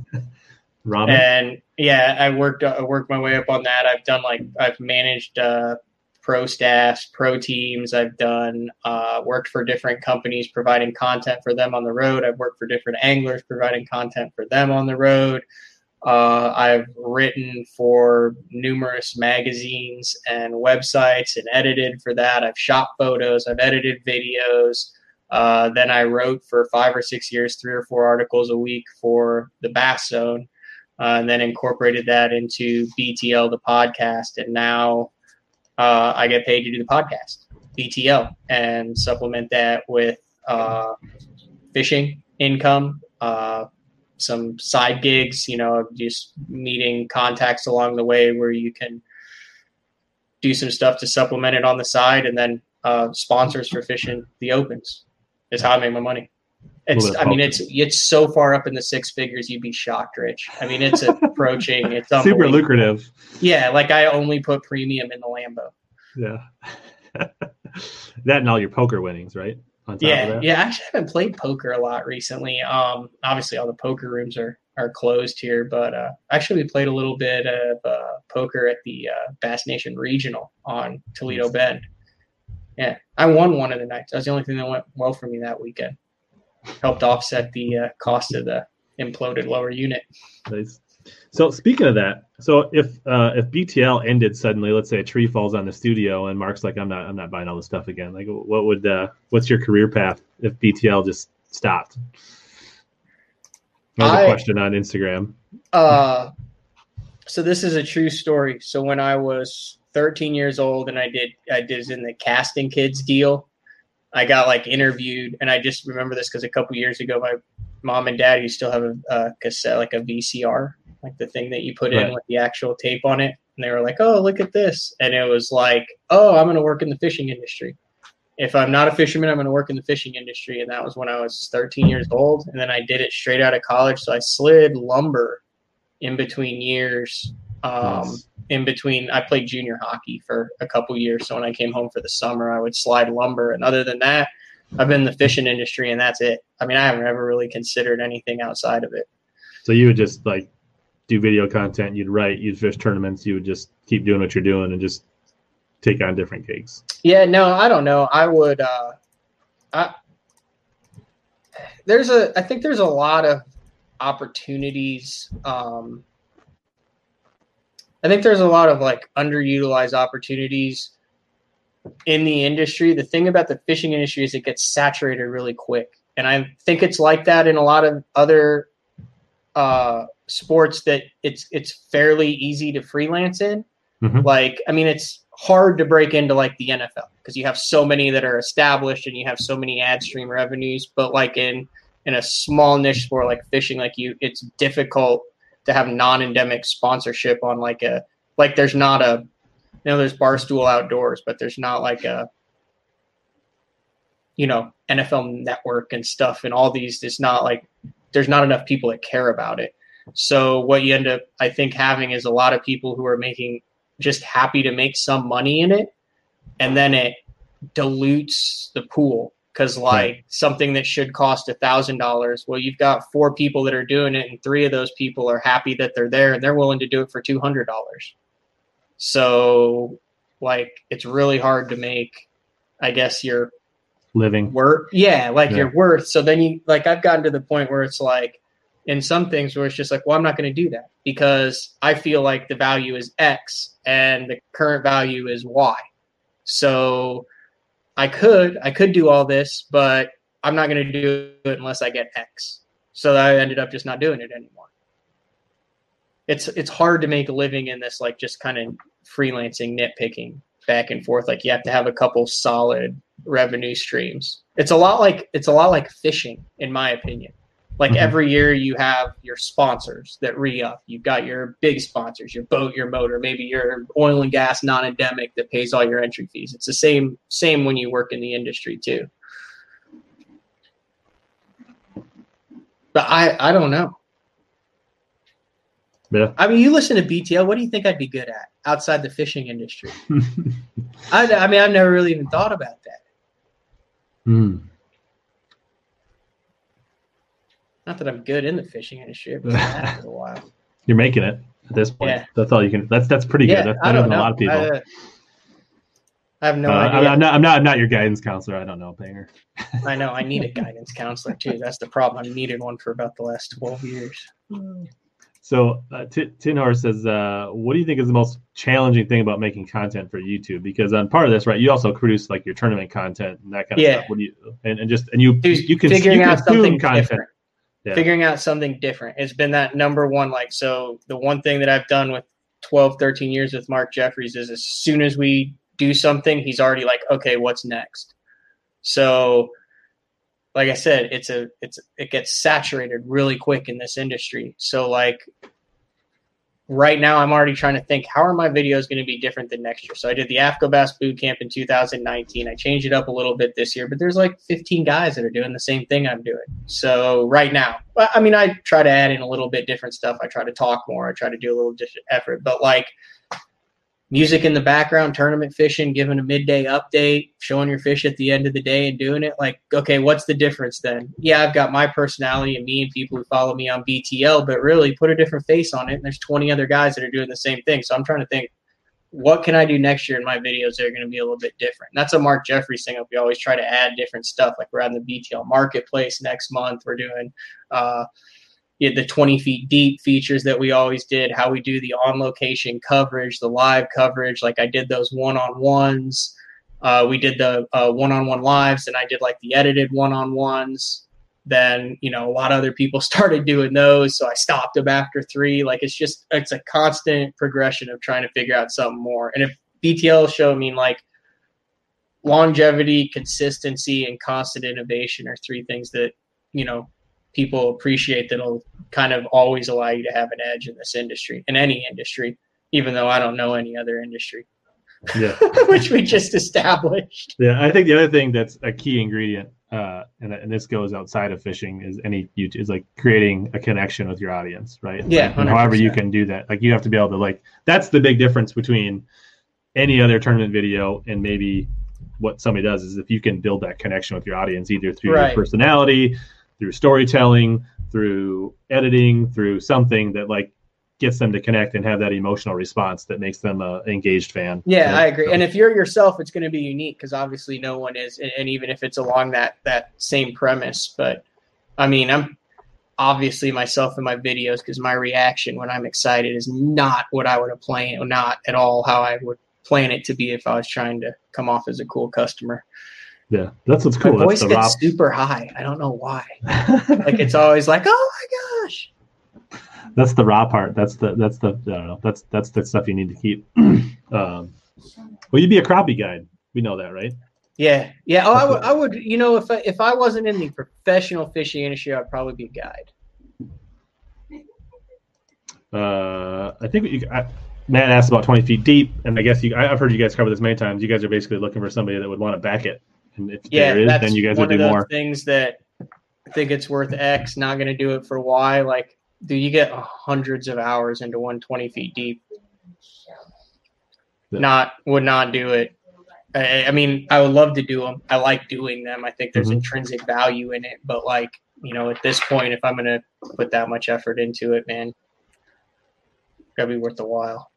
So uh somebody asked about ice fishing in minnesota are you coming up here is there yeah so know? that's the plan um so uh i've talked a little bit with like uh adam bartuzek who's up there so we had uh he actually kind of put me on like sam sobe who did all the stuff with like Mhm. the googan squad and stuff so he was okay this this is a true story here um So I didn't like know anything about that, like about the ice fishing community up there. Like it's like this cult deal. I've watched all these videos. It's like big league. There's like thousands of people. They're sponsored and stuff. And like, I mean, it's like a big. No, I watched one video. I mean, there's thousands of people who do it. Oh, But, like, oh no, Chris- oh, like- you're saying like I thought you were saying competitive. No, there's No, no, just ice fishing. No, there's Like it's like tens a, of thousands of people that ice fish. yeah, sure. that's what I'm saying. And like a lot of them watch Sobe stuff. yeah. Like he's like a well-known dude. Like I was watching, it's just like, hey, come by here and get Sobe's autograph. Well, I didn't know that. He's on the show. I thought he just like filmed some stuff, fish the opens. I'm like, hey man, I want to come up and ice fish. And he's like, oh okay, yeah, sure, come up. Then Adam's like, yeah, Sobe like makes all of his money this time of year, and he's like really hard to get a hold of, and he's kind of a big deal. He's like, but we can get you hooked up. So I'm gonna head up there. I'm super jacked. Uh, I think I'm gonna end up going up there like mid December, like after Table Rock for a couple days. I have no idea what to expect. I've been watching a ton of videos. I don't have the right shoes. They always fish on their knees. I do not know how to read a flasher. I hope they have some other. Some other what do you What do you mean? Uh, David Fritz explained it to you. Don't you remember? I know he explained it to me, but I'm watching like Sobe's videos and all that, but he's like, he's like, oh, look at these fish down here. And I mean, this thing is just like going nuts. Like I'd be tapping on it going, hey, the flasher's malfunctioning. And he's like, oh, there's one, there's one. It must be like what someone looks like when they look at live scope and have never seen it before. And you're just like freaking Mhm. out. So I'm it's a hundred percent a learning experience. Will be a learning experience, but I'm super jacked for it. Like, I mean, they're fighting the fish. They're like, oh, I got to be careful. This is two pound test. And I'm like, what? My question is, how does the line not get broken like when it touches the ice underneath it? So, like, if you get a fish who run, like, how does it not just break on the bottom of the ice every single time? I don't know because it. I mean, does it happen? Yes, but it it must smooth off on the bottom. I don't know, but I would think with the auger, I don't. I've done it. I just haven't ice fished in like since college, which was like 20 years ago. I just, Yeah, no, I'm, I've always wanted to, and I've always been super pumped. So I think I'm going to go up and hang out with uh, Adam and do some pan fishing and whatever else. Like, even if I don't catch anything, my goal is to probably do BTL live from the ice one day. But never done it before. Um, like I don't even know how to drill a hole. it's pretty. You get yourself a K drill, and then uh, uh, yeah, but those guys. Uh, if you're, I don't know where you guys are gonna go, but like uh, those guys, where they're from, New Prague is not too far from me. So Yeah, I would imagine ice fishing like the locations like pretty secret, right? can be. It's just like yeah. I mean, one thing about up here is fishing little lakes gets pretty secretive, right? Because they're they're kind of small and fragile. It's like in Oklahoma, we only got like 12 lakes, like major lakes, like you know. Nobody tries Yeah. like, oh, I caught them on Grand. Okay, go ahead. Grand's this enormous lake, right? But like when you Yeah. say, oh, I, I caught these 13 inch crappies out of this 400 acre lake, then that's uh that's bad. And then Like, don't can you just like go there and be like, oh, there was a hole there. Right. And you can see where the holes are. Yeah, like you can see the old hole. Yeah, It'd be like if you had a waypoint that just like hung in the air everywhere you caught them on Grand. Yeah. So the only thing you can do is just, all you can do is bring every stitch of warm AFTCO clothing you have, and that's about you just show up. Oh yeah, you'll have I'll everything else. warm. I'm sure they'll take care of me, but super The, pumped. super the feet, thankful the feet are the tough thing. You have to you have to ask maybe if they have any boots in your size. dude. I've got uh, the number one boot ever Okay. is North Face, and they make this waterproof insulated hiking boot. I'm on my second pair, and the last ten years, and like my feet haven't been cold since I got them. See, I get that, but that's like twenty That's- to thirty degrees standing on a carpeted boat deck or on ground. Well, yeah, not Mm. two feet of ice underneath it. When you're standing on the ice, sometimes those don't have thick enough soles to keep your feet warm. Yeah, they well in those videos they strap stuff on the bottom of their feet. Yeah, that's only early, well, before they get snow on the ice, which might be before when you come up here. That's just more. So I want to ice skate from hole to hole. You can do that. You can bring your skates. Yeah, If it's I good- haven't if had it's good- skates on in a year and a half. If it's good, clean ice, you can definitely skate on the ice. Um, and we don't have much snow, so that might be an option. You might want to throw them in just for fun. You can skate from tip up to tip up. There we go. chase, chase the flags on your was it the ice pro something those new and it's not but uh well maybe uh, if you're not too far from me maybe i'll come over and drink a beer and watch you ice fish For sure, I'll have one of those. What are they called? i'll, I'll bring the uh grain belt premium light Where's Uh, that bait It looks like it's, a it's a Minnesota. lager. It's a Minnesota. It's You guys yeah, have a ton of Minnesota beers. but uh, yeah. All right. That's my ice fishing. That's more ice fishing than I want to talk about. I've got the Uh, muck boots. I got the muck boots. Muck boots are awesome when you're cleaning horse stalls. There you go. I don't feel like they keep your feet warm on the ice. Uh, They probably Uh, wouldn't. well, why are you so anti Jersey? Somebody wants to know, Matt. I am not anti Jersey. I just have not had anyone say, "Hey, we want you to wear a jersey." Is what it comes down Yeah. to. And I'm kind of the same way. I don't like. I, I think part of it goes back to you, right? Like, unless somebody is actually specifying based on a deal you have that they Yeah. want a jersey,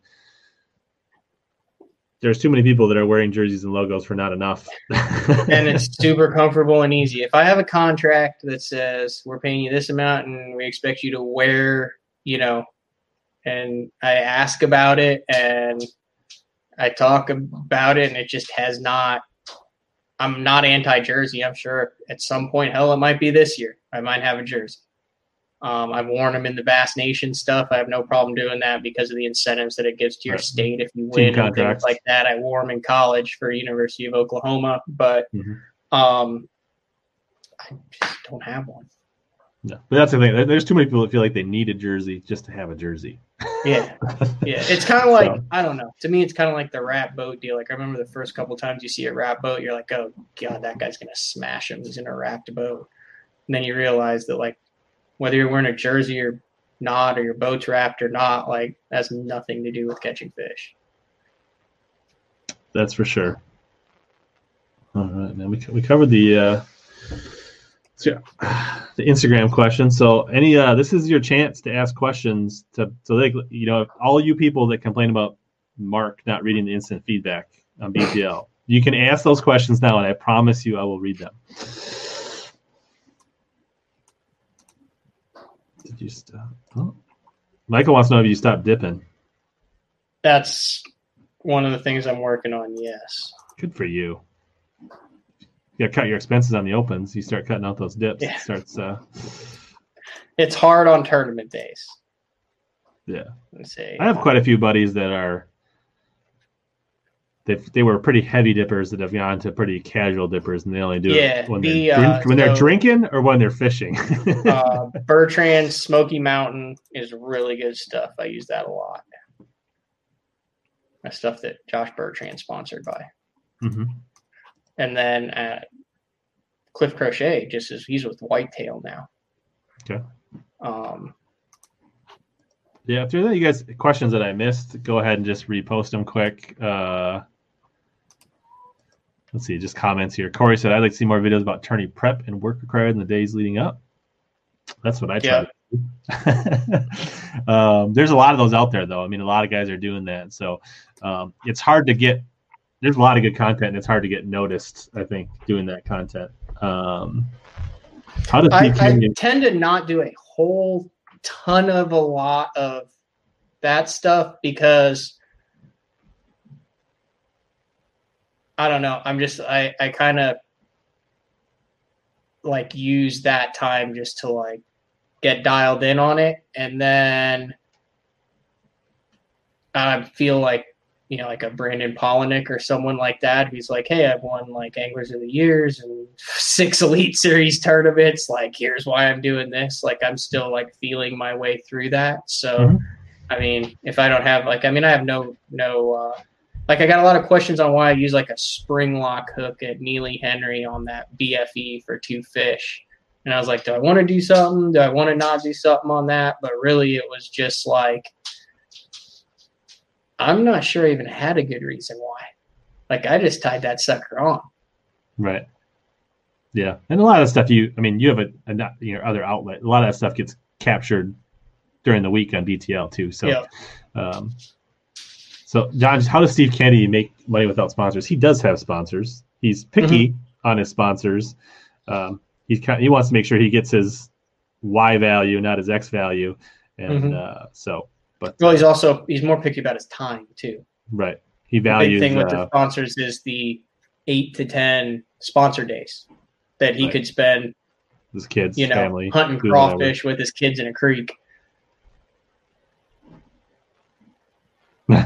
Josh says, "Will you give Rich your address if someone wants to send you an ice rod?"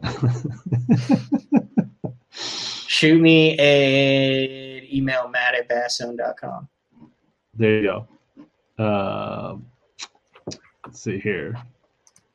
Dun, dun, dun. What does SA stand for in the BFE color? Uh, South Africa special. Okay. Somebody thinks you could have been a radio DJ. Uh, do you have a favorite angler besides me? You're my favorite angler, Rich. Um, no, It's tough where you're at. I mean, you have a lot of guys Yeah. you like, but to say you have a favorite angler would be I also don't have a least favorite angler. So it's even. there's like there's like ten, right? Yeah. I haven't developed any rivalries yet. I'm waiting to have my first rivalry. Ooh, like it. Uh, have you tried the hybrid hunter yet, No, or the? I Have threw not. the. I considered. I, sh- I figured. I, I thought I needed. I probably should have gotten it um, for Rayburn. Yeah, I bought a couple of the swanks from Six Sense, which are supposed to be pretty much the same thing, and I threw them a little bit around Pickwick. They did come through the hydrilla really nice, but I literally fished through an area that I caught fish on a spinnerbait in practice and couldn't get bite, and I just put it away for the rest of the week. should have pulled it out for 20 minutes, Rich. You'd Maybe I should have pulled it out on day. day two. There you go. That was the uh, should have listened to Todd. Um, here's a good question. This is this is a good one. Will the BFE ever be available in 1099? And why Yeah. isn't it available? Um, So the BFE was a bit of a experiment, say the least, uh, with allowing primarily Brad um, and myself to design a new bait, capture the whole process on YouTube. Uh, I don't think a lot of people realize how much it costs to bring a bait to production. So you're talking the aluminum molds, the Mhm. process that it takes to not only just make a one shot mold, but then to make the production mold on a bait that's unproven, designed by guys who have never designed a bait. Uh, granted, Brad has the two tour wins and the Costa wins, and years on the Elite Series and years on the FLW Tour, approaching a million dollars in career earnings. He's pretty damn good.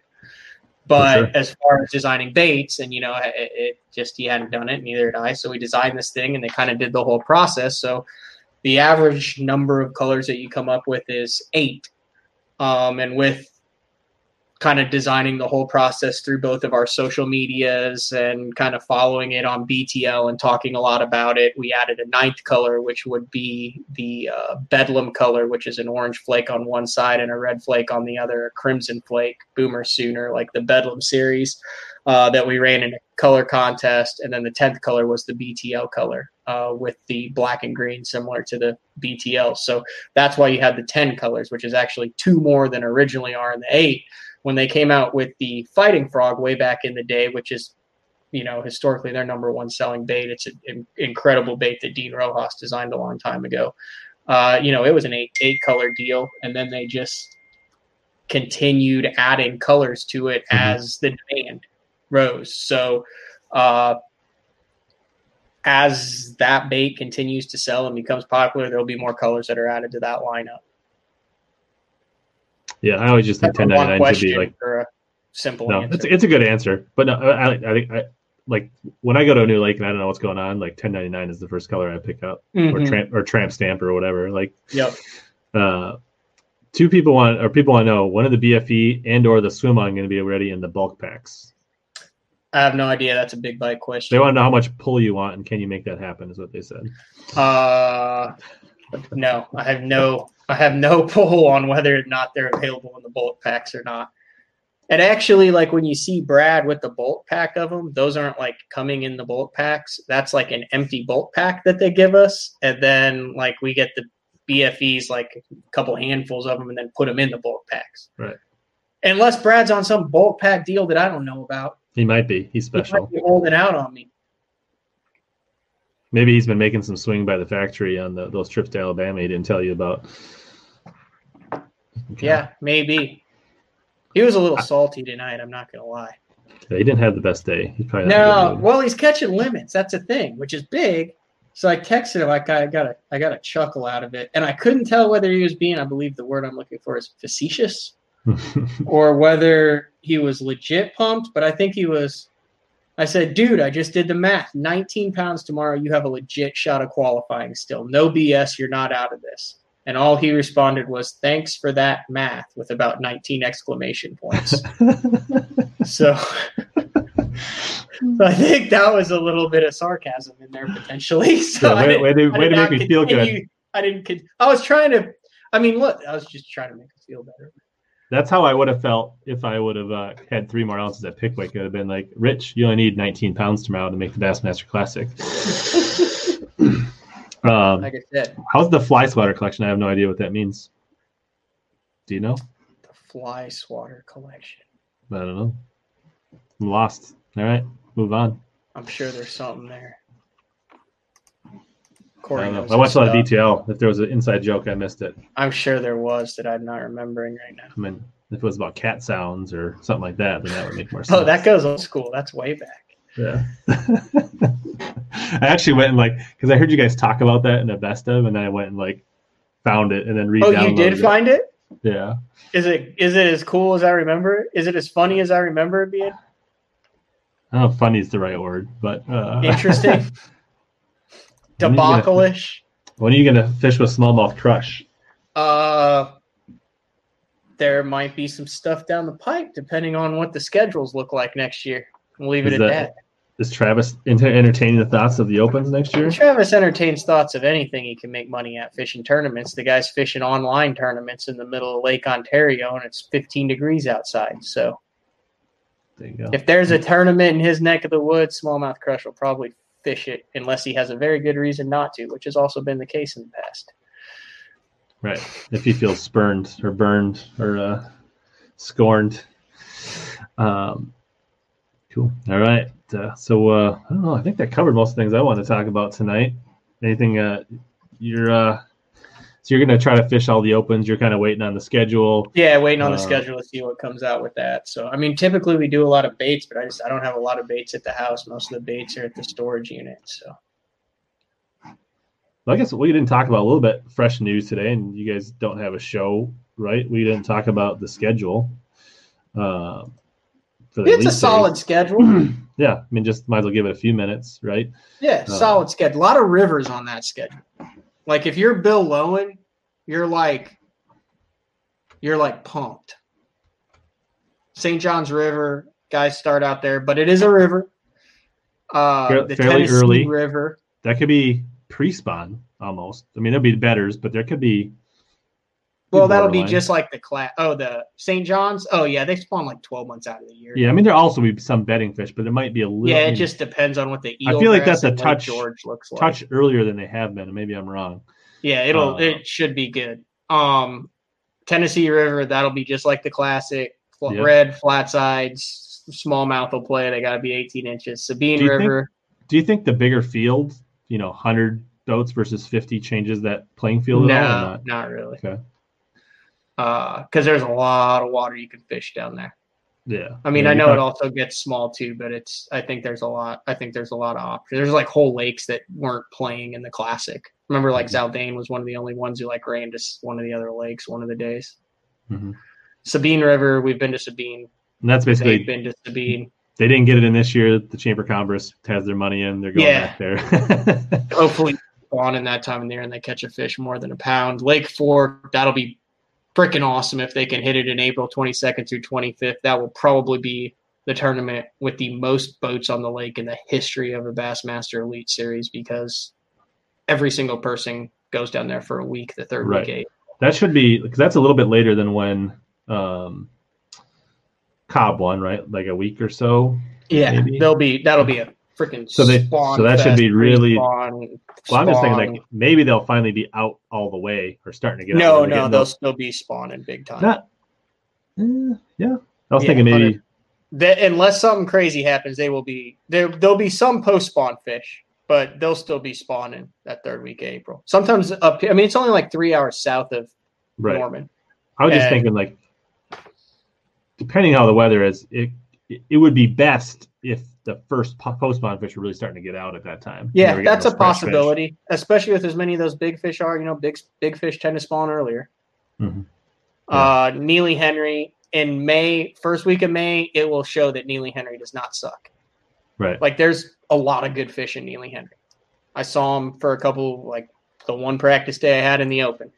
There's like a lot of three pound spots in there, yeah, I and think big largemouth too. that will be an interesting one uh, because with a slightly smaller field than an open, fishing Mhm. it at a better time of the year than they normally would in an open, and not normally an elite series stop. That's kind of a fresh look, right? Yeah, and that's there's numerous guys who have cut their teeth on that. That's a Matt Herron special right there. Yeah, Guntersville in May. should What were be. you gonna say about Neely Henry? I was just gonna. I was gonna say the Tennessee River's is a little fresh. I know we have the classic there, but that's you know as far as elite series, it's, it's compared to the rest of the schedule. That's a little bit. This fresh. is the this is the TVA year. Like Right. remember there was like a year, like two years or last year was it even or two? They didn't go to any TVA lakes, and everyone's like, "Why aren't you going to the TVA lakes?" And they're just like, "Oh, oh, you want TVA? Let's go back back to back Neely Henry, Guntersville, and Pickwick, all on the TVA." Well, and Neely, then we'll Henry, Neely Henry's not TVA. the tenant or well it's in the same it's Yeah. the Coosa River Right. But it's the same river systems in there Right. not the same but I mean they're all similar river systems like the Tennessee River But to Tennessee's, like, there's three TVA lakes. yeah 'Cause You basically got Fort, Loudon, Tellico, Lake Guntersville, and Pickwick. yeah Yeah. and, And Neely another- uh, Henry fishes like a river sure. unless you But get down to the lower end a lot more, lot more spots, more bank grass, different. Yeah. But like, yeah, but you get up north like up past where we took off and it's like current Pickwick, you know all about that one. That'll be a good one. And then yeah. So those should Champlain and be ledge tournaments. Like those should be offshore. Uh, May should be pretty good. Like for people to find some like schools of fish, and the high end should be really good on that. Not everybody's going to maybe smash them, but the people that do will smash them. And same with Pickwick. Like you're going to have the haves and have-nots, I think, to some degree on those uh, May and June tournaments. And then the Northern Swing is the Northern Swing. A little light, right? We only got two. That's one unique thing is only two events up north. They've been kind of doing like three-ish. No, they've been doing couple. like yeah, it's pretty much been a small half of the season's been up Right. north because So they'll this throw in is- a Wisconsin or a St. Clair and then two in New York. Right. So I sounds like it. three- It's a grind. It's a grinder schedule with some highlights in it. yeah, it's kind of balanced, right? It's not Mhm. all the way one way or the other, for sure. I like it. It's a solid, solid schedule. It And had last year been as it was supposed to go. Both the FLW Tour and the Elite Series would have been magical as far as big fish weights and everything. Right. So I'm I'm happy. I'm I'm excited to watch this one. I mean, am I like gonna lose sleep over the Sabine River? Absolutely not. I'm interested to see. There's a lot of guys who haven't fished the Tennessee River that time of year because the majority of the field who fished it in the Classic that time of the year is no longer competing on the Elite Series. Look for a guy like Brandon Lester to have a big event. Yeah, that's a. This is. I said just said that to my buddy Dave Rush today. So this is the Brandon. This is- this is chance. schedule. Brandon Lester's best chance to have an AOY. This is Brandon Lester's best chance and Matt Herron's best chance to win like four of them. Throw Scott Canterbury in there too. for sure. The one guy says your dad collects fly swatters. Yeah, he collects everything: antique soldering irons, uh, old hay trolleys. all the good stuff. Actually, I was I was driving back from uh, Pickwick and uh, I pulled over near Decatur at the rest stop, and I was gonna like meet this other guy to go fishing like down by Carbondale, Okay. and I missed the turn, and I like found myself like two hours north, and I was like, I'm not turning around at this point, and I was like almost like was gonna text you and like, are any of these lakes up here worth fishing, or should I just go home? but I was really gonna be cold in the morning. I was just like, I was tired. I was like. Uh, Matt Neely Henry is the toughest on the Coosa chain, in your opinion. Uh, it's the only one I fished around there, so I don't know. I fished Logan Martin once for like a morning. It was pretty fun. Uh, are you gonna have any Garmin units on your boat next year? Yeah. You gonna get a live scope? Yeah, I, yeah. You, you already have it now, right? Or you already Yeah, have I've had it for Yeah. had it for a year. it? crappie fishing. Have you tried it for bed fishing at all? No. for like deep. Uh-uh. I like the Lowrance. I use the dual. I use the Lowrance for all my other stuff, and I just have a dedicated live scope unit up front. Sure. Do you think COVID factored into their scheduling decisions? It doesn't look like it to me. No, I, I, I think, I don't know. I don't know. You're right. It doesn't. But I mean, there's not any new venues on there, and it would be a lot easier. You know, having kind of talked to the guys who schedule it to work with city planners and organizers who know what they're getting, know what they're expecting, than to go completely new. Yeah, I thought I'd say location. probably a, the COVID probably affected the locations more than the dates. Might be a fair way to Yep. look at it.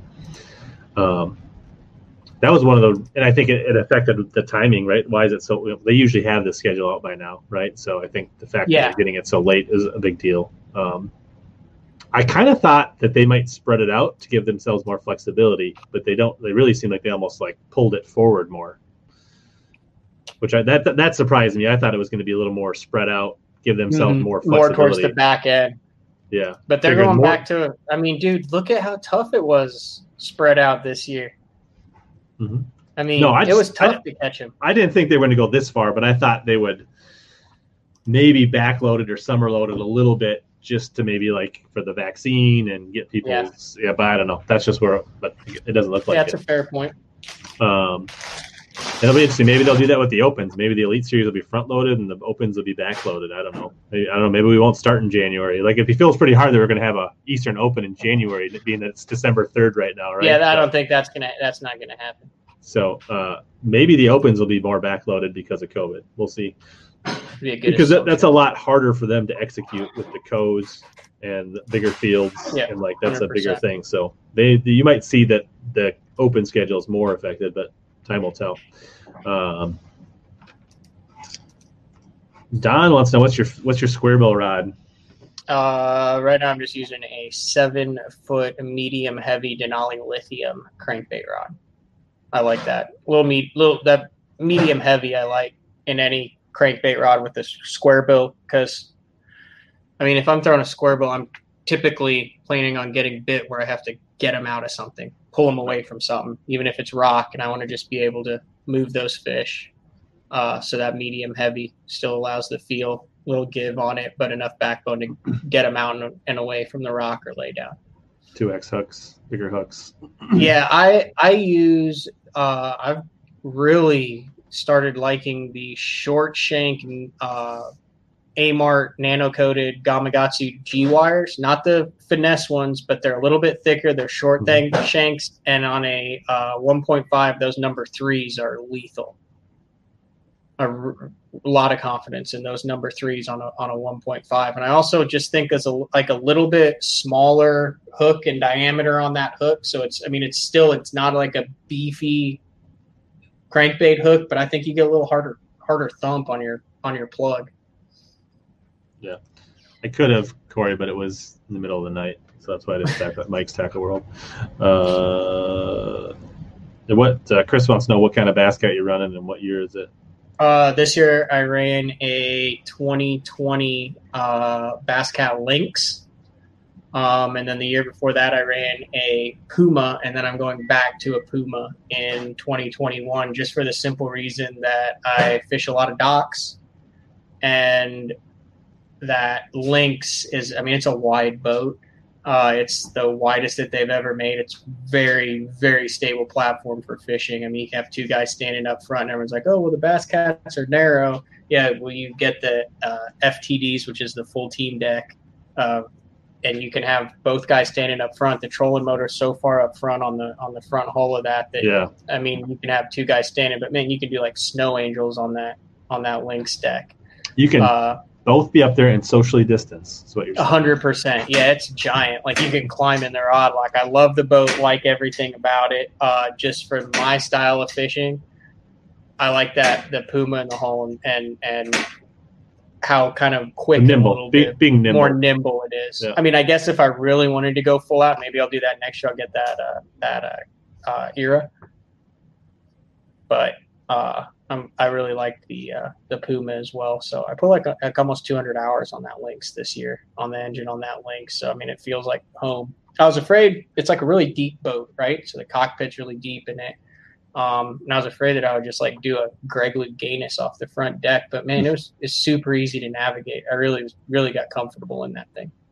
Nice. So do you uh do you sell that or uh that are Uh, yeah, they sponsor uh, BTL, so they're like a big big supporter of BTL. right? But I'm saying So like, but you're not trying to it, push it, yeah, it runs through uh, through BTL, Uh, so I don't have to sell it. So you don't have to be out here pushing your boat like most pros. No. like, yeah, No, but I do have a boat to push. If I mean, if we're in the pushing the boat, if anyone's interested in a 2007 ZX 190, that's been magical, 150 Yamaha carbureted, 82 pound thrust motor guide, a uh, Helix mm, seven up front and an 1197 in the back. Garage stored, but the seats are a mess. The carpet's a mess, and it's got one fiberglass gouge and about four scratches, and haven't started in a year first person first person to bring me eighty five hundred dollars, it's theirs. so if you're looking for a good project starter boat, It's a amazing project starter boat, and it's way below what those things are going for right now. I just need to get rid of that thing. Uh, it's it's been in my buddy's garage, and he's like, "Hey man, I'm trying to sell my house," and the realtor said we got to stage the garage, and like this thing is in it still. So I was like, "Okay," and I've been meaning to sell it. So yeah, I made a national championship out of it. there you go. I won a boat out of it. I mean, dude, it's a magic boat. Like people would fish out of my boat and be like, "Oh, dude, we're in the Skeeter." I'm like, "Yeah, I know. Something crazy will happen." That's why one of the reasons why I still have it. I have had dreams of like restoring it like a hundred percent to where it was. It's a 2007, like I said, but it's it's got a little sun fade. I mean, it's a hundred percent functional right now. Put spark plugs in it, change the fuel injector, you're good to go. But uh, I've had dreams of like making it perfect, and it's just not going to happen. So if anyone wants a good project boat or doesn't mind the seats or carpets cracked, and you live around the area, hit me up. Maybe you can just take the butt seat out of it and put it in a new boat, and you'll bring the magic with it. Yeah, I don't even know if- if I have a butt seat for it. I think I do. Nice. It sounds like how my boat will be by the time I end up selling it. um, will Bass ever fish the Hudson again? I have no idea. Yeah, no clue. I think there's a restriction on the Hudson. Isn't there like a weird slot limit or something on the I Hudson? I I thought have no clue. I thought I maybe heard like that on Bass U or some other podcast where they're talking about it's got some kind of funky length limit on it. So cool. Well, we're two hours in. I think you probably missed all your rodeo. Um, that's good. probably- Vimeo or whatever. Did you have a good Did you have a good dinner last night? Yeah, it was okay. It wasn't that great. I had a uh, had a strip, but it was like a wagyu strip. I couldn't tell the difference between that and the USDA grade A that I get at Walmart. So, Oh. yeah, it wasn't bad. It was good. Either I make an amazing steak from Walmart, or theirs was not as good as it should have been. They just need a Traeger. Oh, dude, I'm I'm I'm all I'm all about that. I, I Traeger three four days a week. Girlfriend got me a Traeger like two years ago, and I'm literally like turned into an instant grill master. Like go. Justin, Lu- like if you don't Traeger and you follow Justin Lucas on social media, what he's doing is not like otherworldly. Like you can do it with a Traeger. Right. You Traeger or pellet grill? Uh, no, I have a bigger egg. But oh, that's just, not bad. no, it just takes more time to get where you need to be. It's less convenient. But like, yeah, you need a pellet grill, man. But I've already Like you got will regret the years that you don't have a Traeger. Or whatever. What's Josh Bertrand use a Green Mountain? There's like a pellet grills war going on now. Oh yeah. Yeah. Actually, my, my day job, I helped develop the packaging for the new Weber pellet grill. Really? Yeah. We should be able to get one then, shouldn't you? You'd think so. It didn't work out. But yeah, maybe you'll get to see the live scope on the ice. That's where live scope really dominates. Like even more so than anything you do in a boat. Like live scope on the ice is like harvesting, like just cheating. Like they can just like put it in, they just turn and like Really? they school up so hard in the winter, Oh, yeah, right? yeah, yeah. And suspend that you just start drilling holes. They just make like a grid and they just drop it in and they spin that thing around. They're like, oh nope, they're 20 yards over that way, or nope, like they're 50 yards over that way, and then they just go drill holes and they just Huh. No, I'm beyond Jack to go ice fishing. Like it's gonna be like It's a I don't care. experience. is it? Yeah. I guarantee my first fish will be like a seven inch crappie, and I'll be like, take a picture. nice. Awesome. All right. We'll have to do this again sometime, Matt. Appreciate it. Thanks, you coming Rich. on. I enjoyed it, man. For any of you that don't know, right, look Shirts Bass Talks live and uh, on Yeah. YouTube. Uh, you can follow Yeah, it's also Matt. on all of the uh, all the ninety nine percent of our downloads and views are on iTunes, Google Play. I don't know. So if if we leave you're- one stream out, everybody gets offended. Like, well, I listened to it on. Okay, Yeah. So yeah, if you're a podcast person, go on your app, search BTL or Bass Talk Live.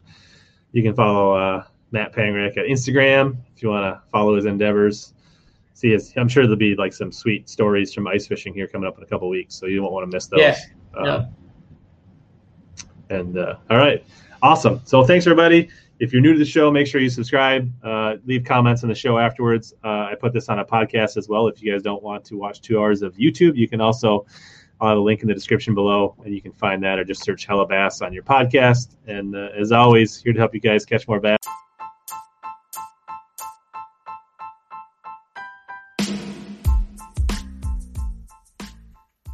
As always, thanks to all of you that hung in till the end of this podcast. This has been another episode of Hellabass Bass Fishing Podcast Experience. Please consider sharing this with any of your bass and buddies and friends. This is the best way for podcasts to grow is through word of mouth. Also, don't forget to search Hellabass on Instagram, YouTube, Twitter, or just about anywhere else so that we can connect in more ways. As always, here to help you catch more bass and suck less.